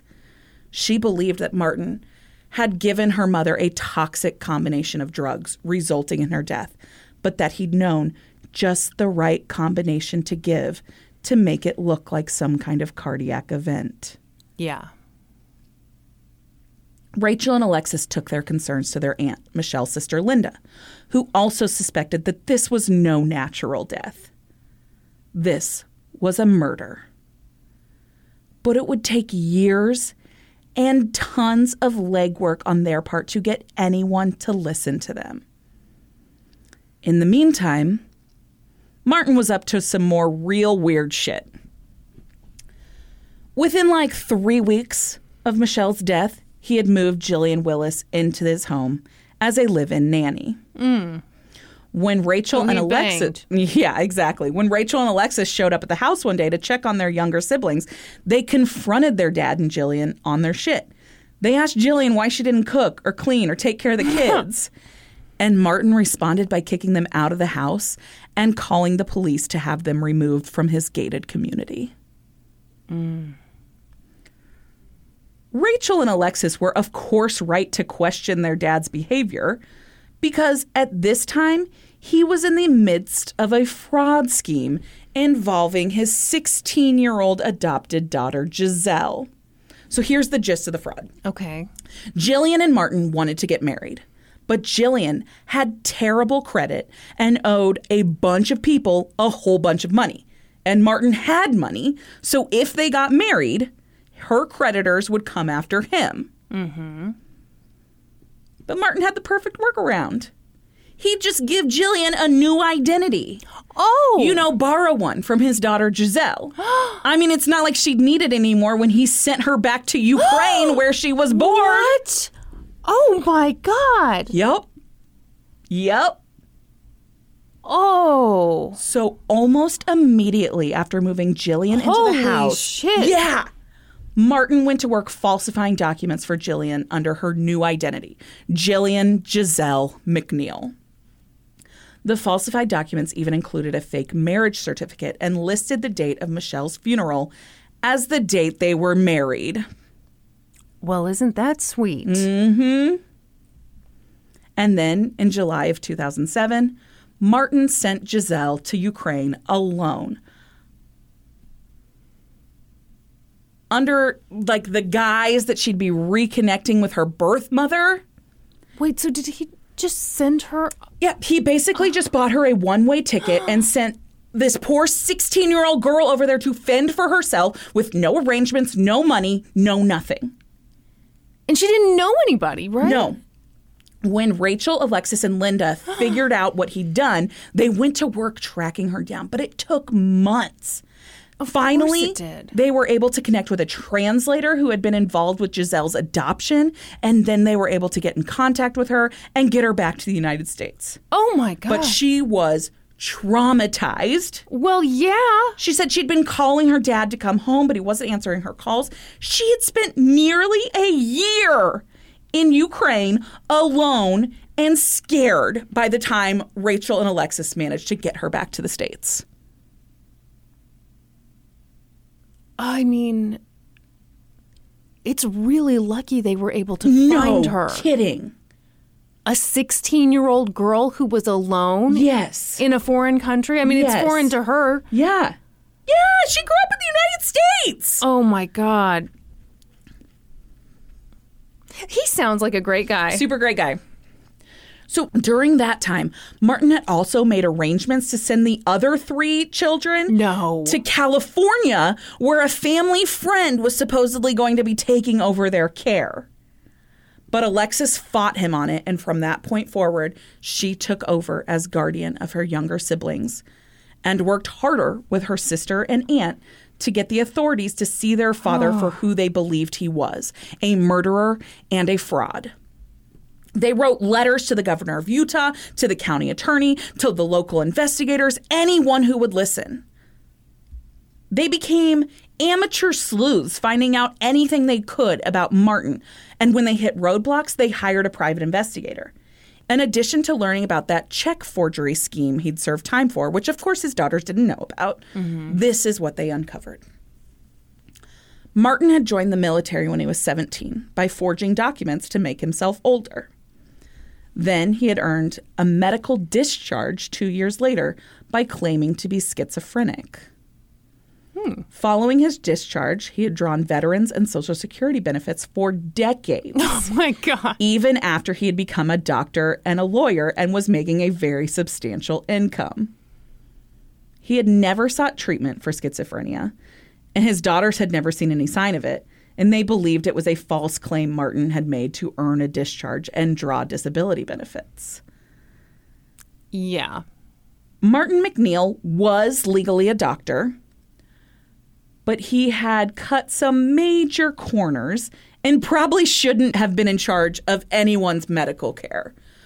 First, he had doctored his transcripts to get into medical school. Oh, geez. He basically stole somebody else's transcripts and like copied and pasted his name on them. Then he had done part of his schooling in Mexico before finishing med school in the United States. But when he transferred his credits from Mexico to the United States, he again doctored those transcripts, oh, ultimately claiming more credits than he had actually completed. And he shaved almost a whole year off of his schooling. wow. Yeah. Much like his medical degree, Martin had actually obtained a law degree from BYU. But again, he'd used falsified transcripts with inflated grades and test scores to get into law school. And he'd never practiced law following his completion of the program. Like, I don't, Why would you do that? I think like their belief on this was that he did it because people would question him less Yeah. when he's doing weird shit, doing shady shit. I have a law degree. I'm a doctor. You can trust me. Alexis and Rachel knew that their father had worked as a physician for the BYU Health Center for quite some time. But what they didn't know and what they uncovered during their investigation was that he had gone there after leaving private practice, where he was banned from Medicaid billing for 12 years due to fraud. Oh, my God. They also didn't know that he was forced to resign from the BYU health system following multiple complaints about misconduct, misdiagnoses, and even a rape allegation. yeah. oh. They also uncovered multiple affairs and some issues with pornography. Michele had Boy, caught uh, that's pretty low. I know, pretty, pretty low. Michele had caught Martin looking at pornography a couple of times. And one time, when she confronted him about it, he had grabbed a knife from the kitchen and threatened to kill her and himself. Police were actually called out to the house on that occasion. Wow. And finally, they put together what they believed was Martin's master plan to get rid of Michele. And he'd been planning it for a very long time before her death. Approximately 16 months. That's when he'd started his affair with Jillian Willis. He knew he wanted to be with Jillian, but a divorce would be expensive and messy Can do they really do divorce? it's frowned upon. Yeah, yeah, it's okay. definitely frowned upon, and you have to get permission from your bishop. oh. Yeah. So he hatched a plan to kill Michele and make it look like an accident. First, he needed to make people think he was frail, incapable of physically murdering Michele. So he started losing weight, a lot of weight. He told people at church that he had cancer and less than a year Oh. to live. Oh my God! Come on, When a year passed and he hadn't died, a miracle. he changed his diagnosis and started walking with a cane. It was a miracle. He'd survived cancer, uh-huh. but now he had MS. There is no record of either of these diagnoses. That's some really bad luck. yeah, A schizophrenic guy who gets Uh-huh. cancer and MS. and MS. His weight loss served another purpose as well. It made Michele insecure about her own looks. He took that insecurity and he used it against her. When How Michele, much weight did he lose? Do you know? I don't know. okay, I don't know. but know. enough to get like unsettlingly skinny. Like he, yeah, I mean, he was thin. He was definitely okay. thin. But he had always been thin. okay. Yeah. So he loses all this weight, and then he also uses that as a way to play on Michele's insecurities. He used it against her when she finally confronted him about the affair that she suspected he was having. He told her nothing was going on. He loved her. They'd been married for almost 30 years. It was her insecurities that were messing with her. Maybe she should do something to make herself feel a little better. How about a facelift? Oh, Martin's suggestion that Michele get a facelift came the day after she confronted him about his suspected affair with Jillian Willis. From there, Martin's plan continued. He took the lead at Michele's surgery consult. She barely spoke a word. She did tell the surgeon that she was concerned about the health risks. She had some elevated blood pressure and was carrying a bit more weight than she was used to. Did this put her at higher risk for complications? She had asked the surgeon. He suggested she make an appointment with her primary care physician to get just like a basic health assessment. Right. And her husband was like, "Oh, you don't need to do that." And no, she did it. Oh, okay. But again, Martin accompanied her to her appointment with the primary care physician, and her doctor said, Yeah, it'd probably be better for her to wait. Let's get your blood pressure under control. You know, this is an elective surgery. Let's get let's take care of your health real first and then He and went then with it. her to her He sure primary did. He sure care did. appointment. He sure did. And the her doctor was like, "Yeah, you know, I am Nobody concerned- needs a facelift. yeah, and so it's you an can wait. invasive. It's an invasive surgery. Right. So yeah, let's take care of your blood pressure. Sure. and then you get the facelift. Yeah. But Martin shrugged off the physician's opinion, telling uh-huh. Michele that he was being overly cautious and he just wanted to be able to prescribe her meds. Okay. And Martin went ahead and scheduled Michele's procedure. At Michele's final pre op consult, the surgeon went over what he would be prescribing Michele for her recovery hydrocodone, Ambien, nausea meds, an antibiotic. But Martin was insistent that he also prescribe Michele Valium and oxycodone.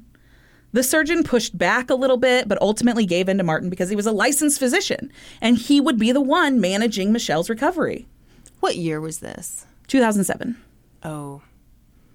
Yeah, they were they were way too Oh, yeah. loosey goosey Oh, with yeah. the pain pills back then. Absolutely. Alexis, Rachel, and Linda were convinced that Martin had planned to kill Michele with an overdose of those meds following her surgery. Mm-hmm. And it would just like look like she had died of complications. No one would think anything of it. Her doctor had told her to wait until she was healthier, and she'd gone ahead with the surgery anyway. Yep. How irresponsible of Mm-hmm. her. Yep. Mm-hmm. Alexis nearly foiled Martin's plan, though, by coming home to care for her mother mm. And then insisting on taking over her meds. But Martin had Plan B up his sleeve. When Alexis went back to school, Martin regained Michele's trust by doting on her. Then he drugged her, likely by crushing meds up into the breakfast he brought her in bed. Ugh.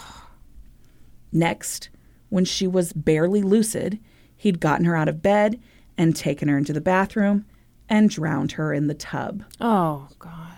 He'd left her dead body there long enough to make an appearance and have his picture taken at that safety fair that he'd attended that morning. And then he'd gone and picked up Ada from school. Upon returning home, he'd allowed Ada to go into the bedroom to check on her mom, oh. and she'd found her mother floating in the bathtub. From there, Martin had put on the performance of his life. He'd called 911 and essentially yelled at the dispatcher for help and gave the wrong address initially. This 911 call is nuts. He's screaming at the dispatcher. She's like, I mm-hmm. can't understand you. She asks him if he's performing CPR, and he's like, Yes, of course I am. I'm a physician. And he's like mm-hmm. screaming. This 911 call is so weird that it was actually saved and used as a training exercise Oh really? for new dispatchers. Yes. because you could get so flustered by someone screaming at you. Well, Uh-huh. Sure. Yeah. Because Martin was so weak from the cancer or the MS, whichever one knew. Whichever one, yeah. Yeah. He couldn't pull Michele out of the tub. So he sent Ada next door to get a neighbor to come help. Oh my God. Let's traumatize everybody. Everyone. So a neighbor comes and helps, and they get Michele out of the tub, and Martin begins administering CPR until paramedics finally arrived at the right address. But Rachel and Alexis contend that Martin only pretended to administer CPR mm. for two reasons. First, the neighbor said they never saw Michele's chest move when Martin was working on her. Like when he was Yeah. blowing into her mouth, her chest wasn't rising. And the second reason was that when paramedics finally arrived on the scene, they were able to clear a lot of water from mm. Michele's lungs. If Martin, a licensed physician, had been performing CPR properly, that water should have been long out of her lungs. Alexis and Rachel believed that they knew how and why their father had killed their mother. Now they just needed someone, anyone, to listen to them. But there was one major problem. Michele's manner of death had been ruled natural causes. Right. This wasn't being investigated as a crime. Identity theft was a crime, though. So that's where they started. In January of 2009, Martin MacNeil and Gypsy Jillian Willis were indicted in federal court for multiple counts of identity theft. They both pled guilty. Martin was sentenced to four years in prison, and Jillian Willis was sentenced to 21 months. In September of 2009, Martin MacNeil was then charged on state forgery charges, which to which he pled guilty. So these charges came after it was found out that he had acted as Michele's attorney following her death and signed over the deed of the house, which was in only her name, to him. He did this to avoid probate court and to avoid paying taxes. Wow. Yeah. He was sentenced to three years in prison, but it was to run concurrently with his federal sentence. Mm-hmm. Yeah, so he had forged her signature and acted as her attorney after she was dead to deed the house to, to him instead of it going to her children. Did her will say that it would go to her children? I don't know that there was a will, but in probate court, her adult children would have a claim to it. It would uh-huh. it would percentage wise break up between without a will uh-huh. between her husband and her adult oh, children. Oh, I didn't realize that. I, I mm-hmm. just assumed it all went to the spouse. Okay.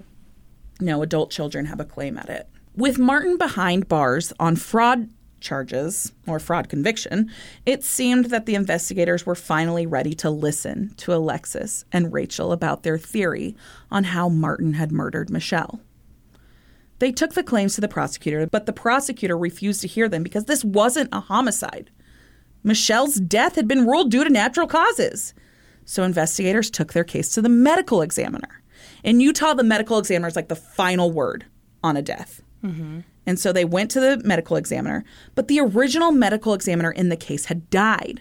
So they they talked to the new medical examiner and they said, "Hey, look over this case. Specifically, look at the toxicology report." Mm-hmm. Michele had several narcotics in her system, which to Rachel and Alexis was super problematic because Michele had been off of the narcotics for a couple of days at this Yeah, point. Yeah, you don't really. You don't go, Go back, back. No, to taking them. no. And so the medical examiner looked at the toxicology report and thought, yeah, this is a problem. None of these are at lethal levels, which is why it wasn't flagged initially during the autopsy. However, the combination of these drugs would have been toxic. So in October of 2010, the medical examiner changed Michele's cause of death to drug toxicity. But they wouldn't go so far as to declare it a homicide. Mm-hmm. They did, however, change the manner from natural causes to undetermined. Despite this change, it would be almost another two years before prosecutors believed they had enough to move forward. Well, it's forward. so hard to prove. It's everything is circumstantial. Yeah. There is no concrete evidence that even a murder has occurred here. right. They could very easily say she had all these drugs that Yeah. were prescribed to her. She took them. She didn't know what Yeah. she was doing. Yeah. And she died as a result. Yeah. Yeah. Finally, in August of 2012, just a month after Martin got out of prison on the identity theft conviction, he was arrested and charged with Michele's murder.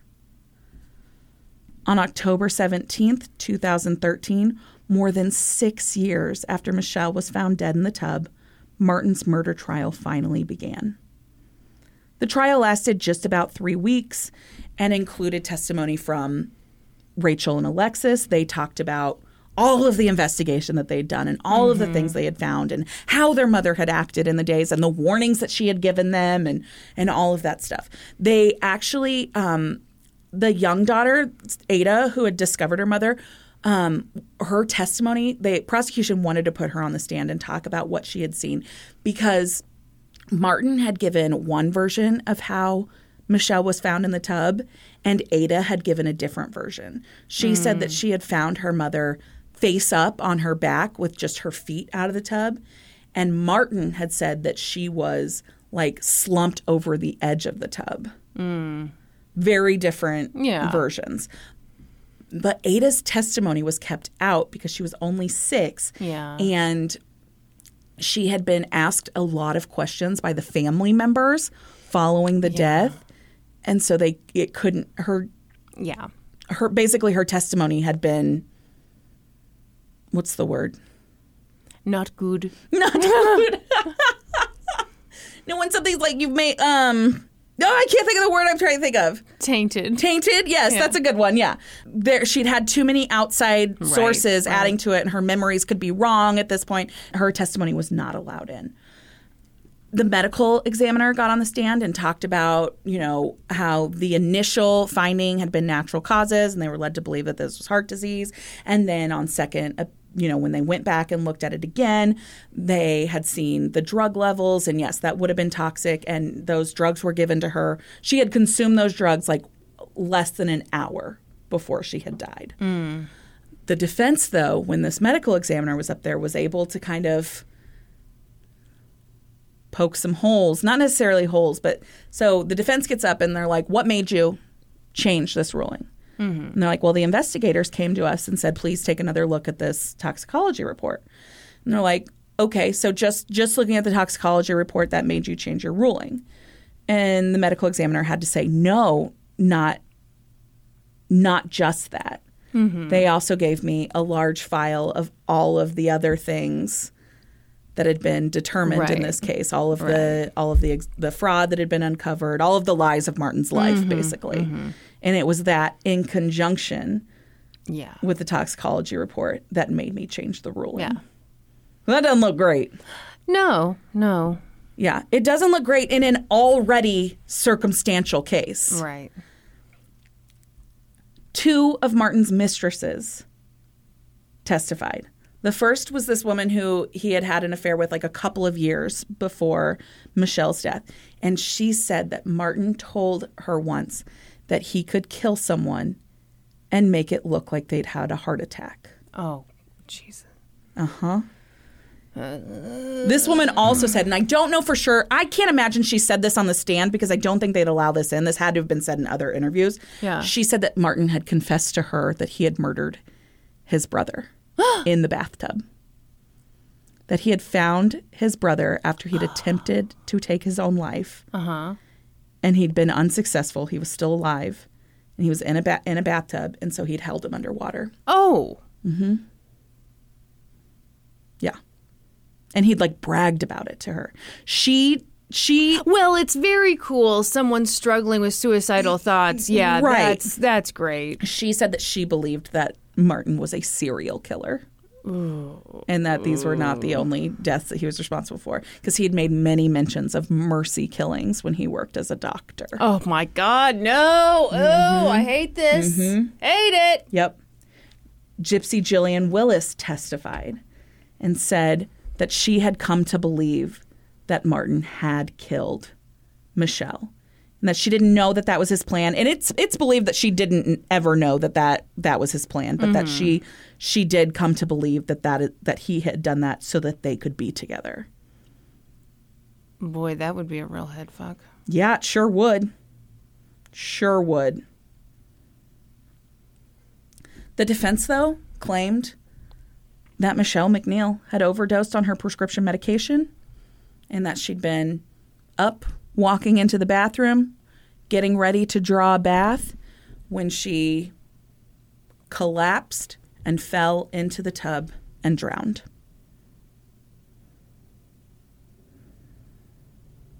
They said even the medical examiner didn't rule this a homicide. They had had to be persuaded by investigators to even change it to undetermined. Hmm. In his closing statement to the jury, the prosecutor stated, It was an almost perfect murder. Martin MacNeil pumped her full of drugs that he knew would be difficult to detect once she was dead. The jury deliberated for 11 hours. It was like 1 a.m. on mm-hmm. November 9th when they said they'd reached a verdict.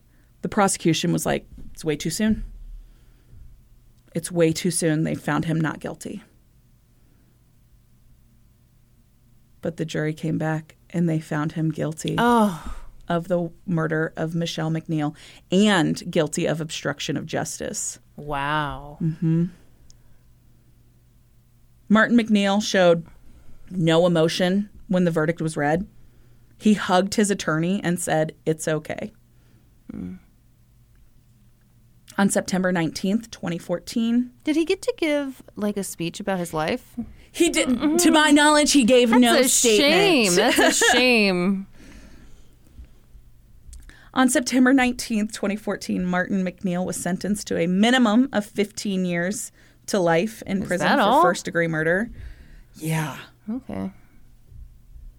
And then another term of 1 to 15 years for his conviction on the obstruction of justice charges. Concurrent? I don't know if those run concurrent or not. Damn it, Brandi. I'm sorry. In addition to his murder conviction, so there's a reason there was such a gap from when he was found guilty to when he was sentenced, because mm-hmm. in the meantime, they tried him for another crime. Oh, Lord Almighty. He was convicted in between there of forcible sexual abuse of his oh. daughter, Alexis. No. No. In 2007, following the death of her mother, Alexis was staying at the family home and awoke to find her father in bed with her, Oh my God. fondling her. Oh my God. Martin told her he was confused and he thought Oh. she was her mother, Jesus. but then he'd made a comment about how he was still a man and had needs. Oh my God. Oh mm-hmm. no. Yeah. For that, he was sentenced to 1 to 15 years in prison, and that would run concurrent with his murder sentence. Before graduating medical school, poor I- woman. I, know, I know. That poor woman. I cannot even imagine. yeah, yeah. I can't imagine any of it. But No. then, then he goes and does that. Yeah. Are you kidding me? Before graduating medical school, Alexis MacNeil changed her name to Alexis Somers, her mother's maiden name, mm-hmm. because she never wanted to be known as Dr. MacNeil as her father had. Yeah. Investigators in this case said this never, this never would have happened without Alexis and Rachel and their Aunt Linda. Yeah. They did all the work to put this together. Mm-hmm. They never, it never would have even been looked into. Right. He would have gotten away with it. Ugh. Is there more? One more thing. No, I can't take it. On April 9th, He died. 2017, Tell me he died. Martin MacNeil died by suicide in prison two and a half years into his sentence. He was 60 years old. Hmm. Mm-hmm. What an awful person. Yeah. Yeah. It gives me the absolute creeps that her family just knew something was off. I hate that. I hate that Yeah. for them. Yeah. That her mother said when they first got married, I wouldn't be surprised if he kills her someday. Mm-hmm. Yeah. That's the worst part. Is I think a lot of times we. Oh yeah. People Not- know. Yeah. Yeah. People know. I'm, I'm not saying like everybody No. knows a murderer, but like I think a lot of times we know deep down. Well, and people we question our intuition and yeah. Yeah. I've known you were a serial killer since Stop the fifth grade. oh my god, that was that was a really good one. Whew. Yeah. The whole fabricated meeting at the temple. That was uh, arranged by God. Oh yeah. Yeah. Mm-hmm. I'm sorry that you don't believe in fate.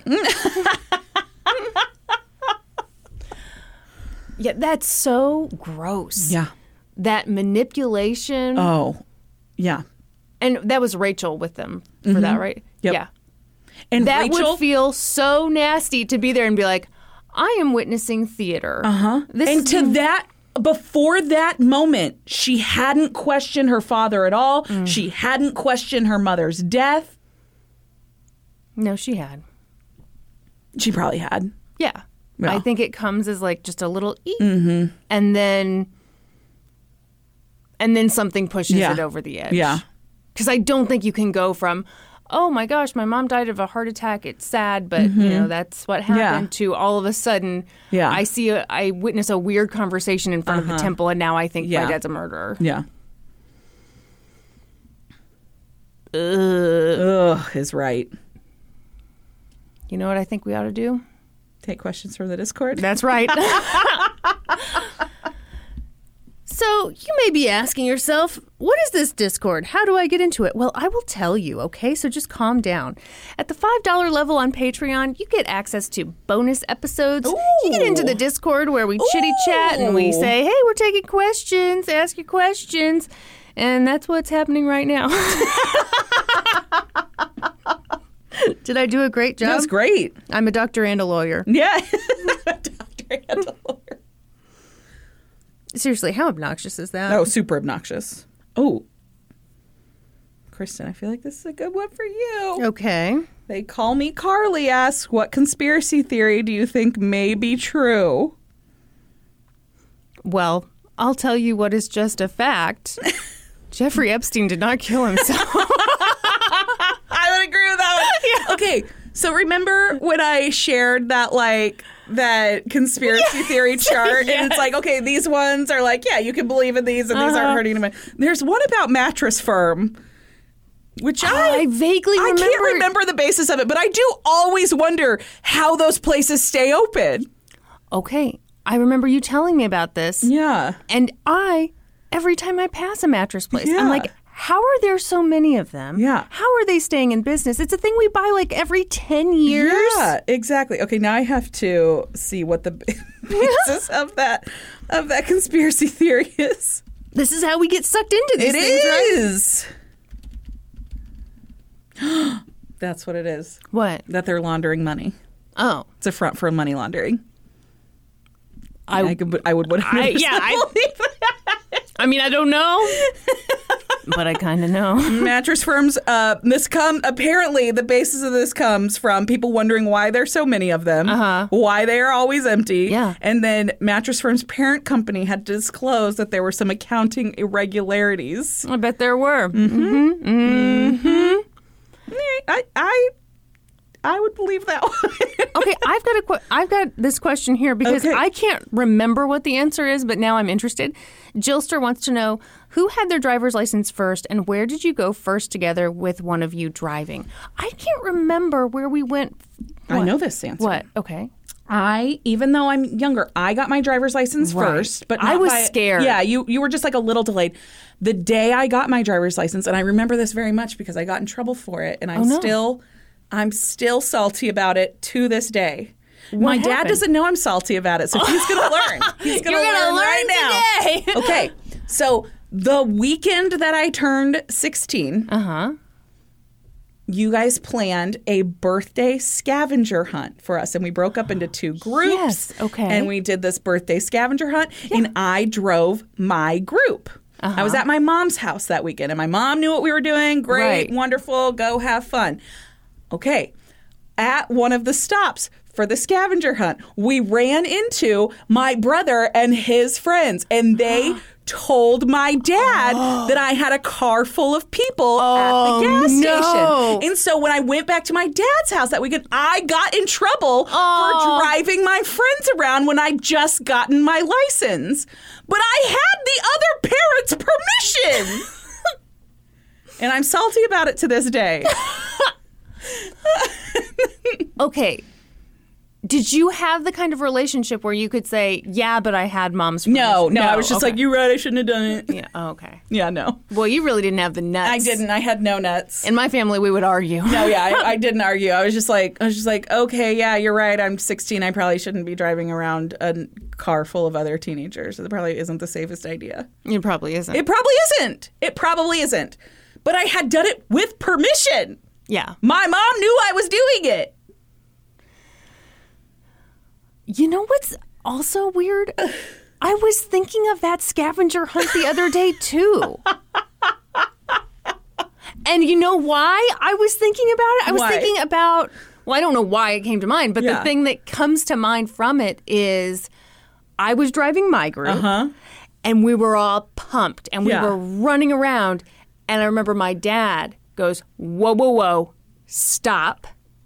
And he was like, you are all really excited, uh-huh. really hyper. Yeah. This is how accidents happen. You need to drive very carefully. Yeah. And I was like, Get out of my way, Dad. Dad, what what do dads know? Mm-hmm. All right, fine. Hmm, so our dad's kind of had the same lame take on it. Uh, ooh, Bed Bath and Back Seat says, do you say ope or more of an oop in KC? I say ope. Ope. Yeah, Yeah. for sure ope. And I mm-hmm. say it way more than I ever knew I did until this became a thing. I know. If you'd asked me, I would have said, like, "Oh no, that, that." no." But and you know, like there's that meme that's like the most Midwest thing is, ope, I'm just gonna squeeze past you right here." Oh God, that's yeah. I say it. I I say know. it. It's so embarrassing. yes, it is. I dropped something. I'm getting by someone. Oh, we kind of you know go around the aisle in the grocery store a little too fast. Oh, Yeah, oh, oh. It's all very cool. Oh no. Oh, what? Skeezy Scunch says, Have either of you found your doppelgangers? I think I found Kristin's on season one, episode nine of My Lottery Dream Home. Legit twins. Am I about to be offended? I don't know. I've never. seen, I'm sorry. I don't know that joke. I know, but I'm just saying, like, I feel like I'm about to be offended. I'm going to have to look that up. Have you ever been offended by someone? Saying I look like someone? Yeah. No, I don't think so. Yeah. There is a girl that does a TikTok video that I think looks like me. Uh huh. but she's not like it's not like a celebrity Right, thing. right. Like yeah, but no.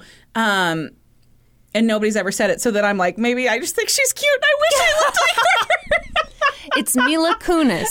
no, it's actually it's funny because it's actually a hairstylist. That's why I've seen it so Yeah, much yeah, it's shared in like hairstylist groups. And she's talking about a client of hers thought she was putting mousse in her hair, but instead she put like foam insulation. Oh. And she oh. had to like, yeah, try and get it out of her hair. oh, God. Yeah. Anyway, she wears her eye makeup kind of like I wear my eye makeup, and so mm-hmm. I think it's more of like, a, oh, I hope I look as cute as that girl. That's kind of sweet. Oh, God. I just bumped the table. Okay, this is not a question, but mm-hmm. Sarad says, Kristin, I went to my local coffee shop in Renton, Washington, and they were filming an episode of 90 Day Fiance. what would you do if you walked in somewhere and they were filming an oh episode of 90 Day Fiance? Oh. I This person says they would wish they would have gotten a pick, but they were frazzled. Oh yeah. So okay, I know exactly what I would do. I would be totally casual, totally cool. Uh-huh. I would first go to the bathroom, make sure I was looking Yeah. as right as I could look. Uh-huh. I'd get myself a coffee, and I would try to place myself in the shot Yes. somehow. Yes. And I would not be doing the oh looking at the camera. Uh-huh. I would want to be TLC's dream extra where they're not having to cut away at all because I'm just a casual woman about town. I'm just working on my novel. Oh, very professional. I'm not paying any attention to the argument. I'm not recording it for sure. I'm not like telling everyone I know that I'm witnessing 90 Day Fiance history in the making. History in the making, that's right. I probably wouldn't be able to be cool about it. but it would be my goal to like somehow be in the shot. and then for the rest of my life I'd be like, "Oh, um maybe you recognize me. I was in an episode of 90 Day Fiance." I'm the girl in the coffee shop working on the computer. I looked really professional because I was on the computer. Fun fact, they actually edited out some stuff, but I know all about it. So you can just ask me if you want to know more. Oh, this is a good idea. Best friends, yours, Yasmin, says For a bonus video, Kristin, you made Brandi watch 90 Day Fiance. Can we get a bonus video of Brandi making Kristin watch a horror movie? oh my God, no. No. How about we just save everyone some time and we put up a video of me pissing my pants? that would make everyone happy. Oh, what horror movie would you make me watch? Hereditary. No. Why are you like this? Why are you like No, that wouldn't be good because there's not enough jump scares in there. Yeah. I mean, that movie overall is terrifying, but it's kind of like a slow, like thinker one. Joke's on you, I turned my brain off. I need, yeah, I'm, I'm gonna have to put some thought into this, but I'm gonna like, what if I find, okay, hmm. what if I find a YouTube compilation of like the best jump scares? I would I would end up closing my eyes. That's I'm just telling you what would happen. I I can't handle the jump scares. Okay. And I have yelped in a theater. they scared the shit out of me. Bob Moss for life asks, closest brush to death. Do you have one? Have you ever had like a near death experience? Mm. I don't know, maybe when my fallopian tube got Yeah, I mean that's pretty yeah. No, I don't think I was really near death or anything. Okay, so I have always joked about how I feel like I almost drowned when I was a kid, and my parents. You're you know, never made fun of joking when you- I'm not joking about it. You're right. I Your really family think jokes. My family jokes that I was not actually ne- near dying, and I've told that story on Yeah. here before, where I was little and I was at the beach and I got knocked over by a wave, and I thought I was going to drown. So my when I talked about that on the podcast, my dad was like, "Why didn't you tell the time you almost actually died?" And I had totally forgotten about it. We were on a bike ride. It was my my dad and Lisa and Casey and I and my aunt Stephanie and my uncle Greg and my cousin Scott and we were on a bike ride at Watkins Mill. Mm-hmm. And Wonderful place. Wonderful place. Yes, great place. But I was like really nervous about my pedal brakes. It was like where you, you know, you reverse the pedals to do the brakes. I was, I was young. I was very mm-hmm. young. And when I would get going down a hill too fast, I'd put my feet down to slow me down. Mm-hmm. And there was this point where there was like this little downhill coming up to a bridge and I was nervous that I was going too fast and so I put my feet down. My dad had been yelling at me the whole time, "Stop putting your feet down, use your brakes." Right. But of course I didn't listen to him because, you know, he's my dad, he was just like yelling at me Again, like the dads were lame. Right. They didn't want us driving around all our friends for the scavenger hunt. and so I put my feet down because I'm I'm nervous that I'm going too fast to like get onto this bridge thing. Uh-huh. And when I put my feet down, my bike veered off the path and I ran into a tree. Had I not hit the tree, there was a giant cliff drop off into this ravine that the bridge was going over. My dad was so mad at me. My dad was like, You almost just died. It's like, This is why you cannot put your feet down. You have to use your brakes. Oh. okay, this is the episode about mad dads. Um, my dad. I, it, there's something about. I mean, it's. It would be terrifying as a parent to feel like you almost just witnessed. Yeah. And that's exactly how my dad, Yeah. my dad was like, because I almost missed the tree even. And Right. like, had you missed that tree, you would have gone off the Right. edge of this and you would be dead in that ravine right now. Right. Yeah. Right. So my memory is as a kid, I was on a bike. Yes. I was on a bike ride with my dad. This is so weird. I was on a bike ride with my dad. Um, we were going down the street, and um, there was some construction work. It was on a busy road, and one of the construction guys, I saw he waved to me. Uh huh. My dad thought he was putting up his hand to tell me stop, but I saw that it was a wave, so I kept going on this busy road, knowing Yeah. that I had permission. My dad thought I didn't have permission, and he fucking scream. Yeah. Stop. Yeah. And I remember being so embarrassed yeah. and like, what? Oh gosh. But yeah, it's that thing of they they think you're about to die. Yeah. And they love yeah. you so much, I they gotta just just rip your head off.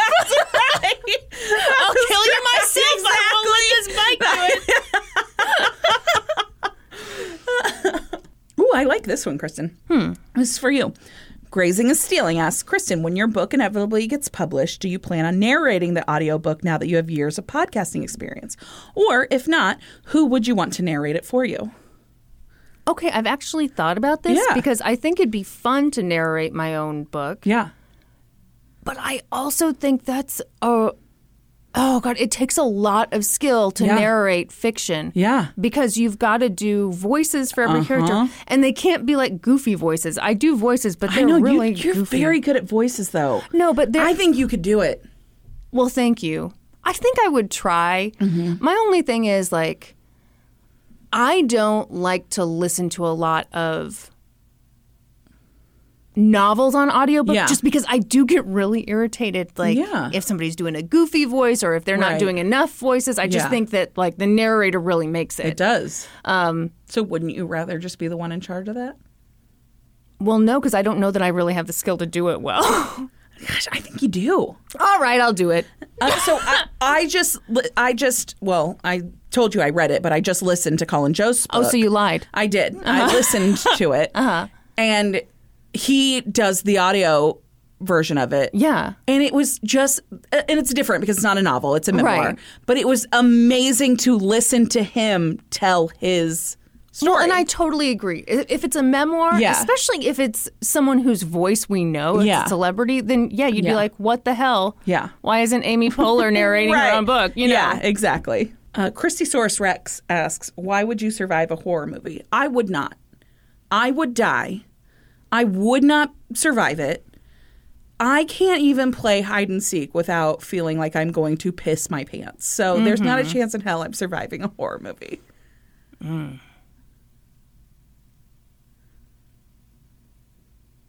Yeah, I don't know about me. I, I don't know that You I can run though. But I'm not a sprinter. So I'd have to have a really good heads up. They'd have to be like, he's a mile away. And I'd be like, okay. No problem, gang. Let me put on my shoes.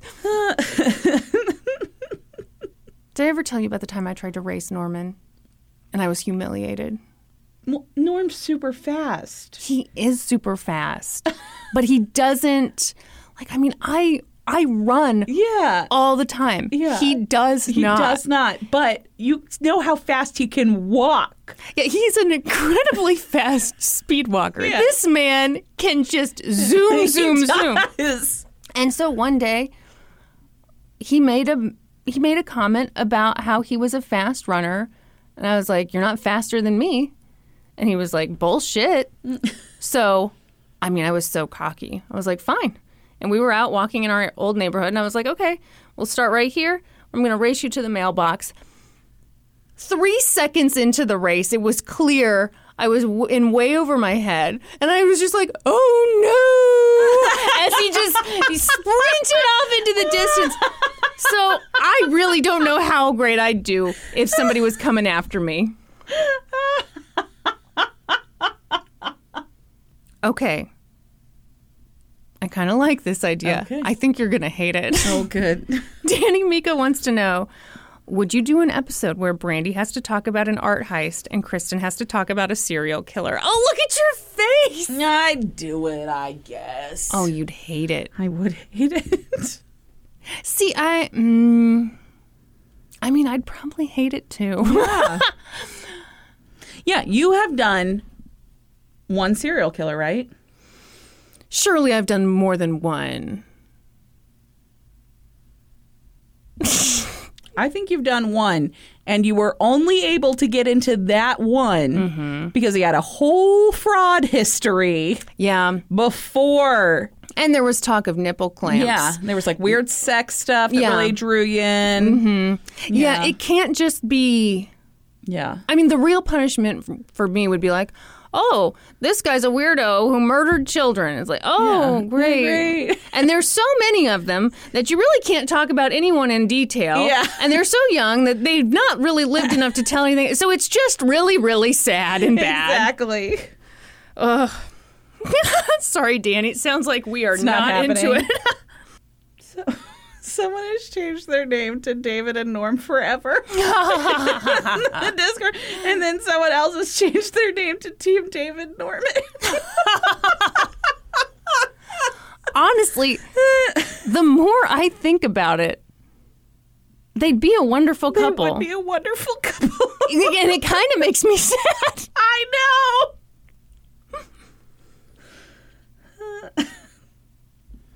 Should we rent them a room? Maybe. And just, see let, what happens. Let's let them feel it out. Yep. Ooh, Raven Witch wants to know if detectives searched your house because you were a suspect in a grisly murder, what one thing would they find that would make them the most suspicious? Ooh. Okay, I have two thoughts right off the top of my Mm-hmm. head. First would be my internet history because All that dungeon porn. it's just real sketchy. Lots of murderers, lots of Yeah, yeah. and deep, deep dives into Yeah. the ones that I haven't even covered. Like, Of course, yeah. yeah. this is a true passion for yes, you. You yes, weirdo. Yes. Uh, and then my like Netflix history. Yeah, Uh-huh. those are all concerns. And then second would maybe be some kind of like the the hair supplies that Mm-hmm. I have. Like maybe I've tried to alter my appearance. You know, something like that. Hmm. I think that that might look suspicious. yeah. Yeah. Yeah. Mm-hmm. Norman has an array of tools. Oh yeah. I think it would be the tools. Yeah. Yeah, because they'd be like, oh, you know, blunt object here. Yeah. Clearly. Yeah, yeah, yeah. Mm-hmm. Mm-hmm. And like the one, the couple that have like that weird reddish brown stain on them. Just rust. Yeah. Just rust. Ashley, the teacher, says this is one of the writing prompts I asked my eighth graders in my English class. Would you rather be itchy for the rest of your life or sticky for the rest of your life? Oh, jeez. Those are both terrible. Oh, boy. Itchy. You'd pick itchy? Um, only because there are drugs you can take. No. What if you? No, nothing works on it.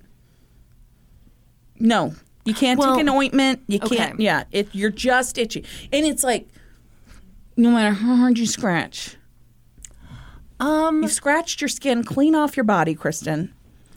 I almost did when I had poison ivy. I know, Um, your anus. I did not have it in my anus, but I was terrified. it was kind of traveling up my legs, and I was concerned. Um, remember I had a virtual visit with my doctor, and she was like, "Are your thighs normally that size?" And I was like, "No." They're normally so svelte and tiny. Um, no, I think I would do still do itchy because if you're sticky, then no one can touch you. Yeah, no, I'd I'd go sticky, and then I'd just be fully clothed all the time. Like y- you know, you have no exposed skin. That way, nothing's. You'd be wearing gloves. Yeah, you got to wear gloves. You got to wear socks. You know, and that's going to be a tough sacrifice for me because I hate wearing socks. You would have to go bald. Hmm, my hair's going to be sticky. It would be stuck to you all the time. I have to be sticky all over my body. Every That's- bit of my skin. Did you listen to the question or not? It doesn't say sticky all over. yes, it does. No, it doesn't. I just assumed I had like jam hands. Jam hands.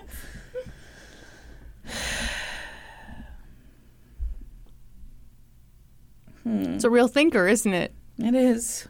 You're willing to join me on the itchy side of things? I'm not. I'm going sticky. Okay, I'm going itchy. I'm gonna wear my hair up in a really cute, you know, top knot mm-hmm. Yeah, and it, it'll be really cute until you have to take it down. and then it'll get stuck to you and it can never get unstuck. so you have to shave it off. Stop it. But the hairs will kind of be stuck to your the back of your neck. And so it'll look like you have back hair. and Like really weird back hair. no! So then you'll put on a turtleneck. But you'll never be able to take off the turtleneck. Stop it. Just make sure you're thinking about your choices. Ooh, what? What? What? Hmm. Monster Baby, which Yeah. A plus. Mhm. Yeah. it's great. Peanut butter in the fridge or cabinet? Oh, this this is a controversial issue. No, it controversial. What? It goes in the cabinet. Oh, we keep ours in the fridge. What? Yeah. I've never heard of people putting their peanut butter in the fridge. How do you spread it? It is more difficult to spread. Yeah. Yeah. What's the purpose? I have no idea. I'm I'm not really a peanut butter person. I just know that it stays in the fridge. What? I'm sorry to blow your mind. I've never heard of this. I had no idea people were putting their peanut butter in the fridge. It, it's a thing. that has got to be a nightmare to spread. Peanut butter doesn't spread that easily at room temperature. Okay, you get a crunchy peanut butter. That thing is chewing up your piece of white bread. Well, first of all, no on both counts. No crunchy peanut butter. No crunchy peanut butter. Fuck, I love crunchy peanut No butter. white I like bread. the extra crunchy peanut butter. It's just got like a whole peanut sitting in there. But you've seen the bread I buy. It's like a piece you of tree bark. uh, it is. it I mean, can there- stand up it's- to peanut butter. Ugh. Norman hates There's quinoa in her bread, I swear. Quinoa would make it very soft and fluffy. yeah. Norman, Cardboard bread. yeah, Norman does not enjoy the type of bread I'm attracted to. And the fact that I like him- a grainy bread. Sure. I do. I like a wheat bread with a with a heft to it. Mm-hmm. A grain. I like you know little little chunks of stuff in there. Your bread takes it too far. You know what ruined it for me? what? I had heard, I read somewhere that you need to make sure that sugar or some form of sugar Uh-huh. is not in like the first five ingredients on the bread. Mm-hmm. Yeah, it's like every And let me tell you, that rules out like all the good bread. bread. Yes. It rules out all the delicious bread. I'd probably eat a lot more sandwiches if I bought white bread because white bread is delicious. Well, yeah, but I mean, it's not. Yeah.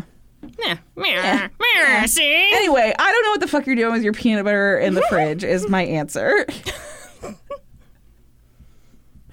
I hope everyone's feeling very judged, by Brandi.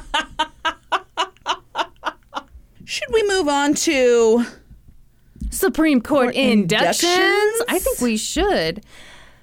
This is an honor bestowed on our patrons at the Supreme Court level. That's the $7 per month level. That's where you get bonus episodes, bonus videos, into the Discord, Card with a sticker. card with a sticker. I don't think we've mentioned the card with the sticker Ever? on this episode. No, not on this episode. It's your first mention. Whew. Whew, Everybody, really dropping the ball there. take off your hat. I don't know what you need to do to show respect to the card and the sticker. And you get inducted on this very podcast. That is correct. Amber, Chewy chocolate chip, Alyssa McEachen, white chocolate raspberry chewy cookie. sweet as Candy Andy's best friend, That's her Christian name.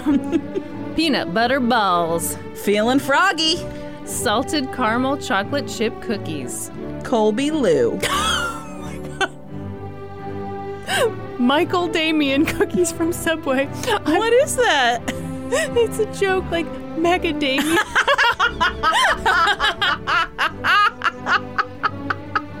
Michael Damien. I remember when this person posted that. I was like, Michael Damien cookies. Isabel McTeer. I don't like cookies. Oh my goodness. All right. All right. Julia CF, Peanut butter blossoms, Clarissa. chocolate chip walnut. That explains it all. I'm sure she's never heard that before. She's gonna love it. Lindsay W, White chocolate, Debbie, snickerdoodles, Courtney D, rum iced pumpkin spiced cookies, Maggart, classic chocolate chip with a sprinkling of sea salt, Abby Strohmeyer, thin mints, Valentina, chocolate crinkle cookies, Tiffany Pendleton, avalanche cookie, Jess, double stuffed Oreos, Sam Roberts, peanut butter blossoms, Meg Patton, peanut butter blossoms, Cat Whitehouse. stem ginger. What's, what's that? I, who am I to question? Welcome to the Supreme Court. Man, peanut butter pl- blossoms really. I mean, just I had no idea how much people loved peanut butter blossoms. I maintain Mm-hmm. that it's because people like to play with the with the Hershey What do you- Kisses, what do like you- their little nips. Do you think they like to like dip their nip in like um some cheese dip? Queso, yeah. you want to tell the people what you did? I got a taco salad for lunch today, guys. and then Norm got an order of buffalo chicken strips for, the, table. He's a gentleman, Yes. And so I was leaning across to get a Buffy chicky strip. Uh huh. Uh huh. And what and happened? I leaned too far into my taco salad and I got queso right on my nip. She dipped her ample bosom into the queso. And then we had to record the video so that I had to like go try and get the queso off my nip. And queso doesn't just come off the nip. Doesn't. Doesn't. Mm-hmm. Mm-hmm.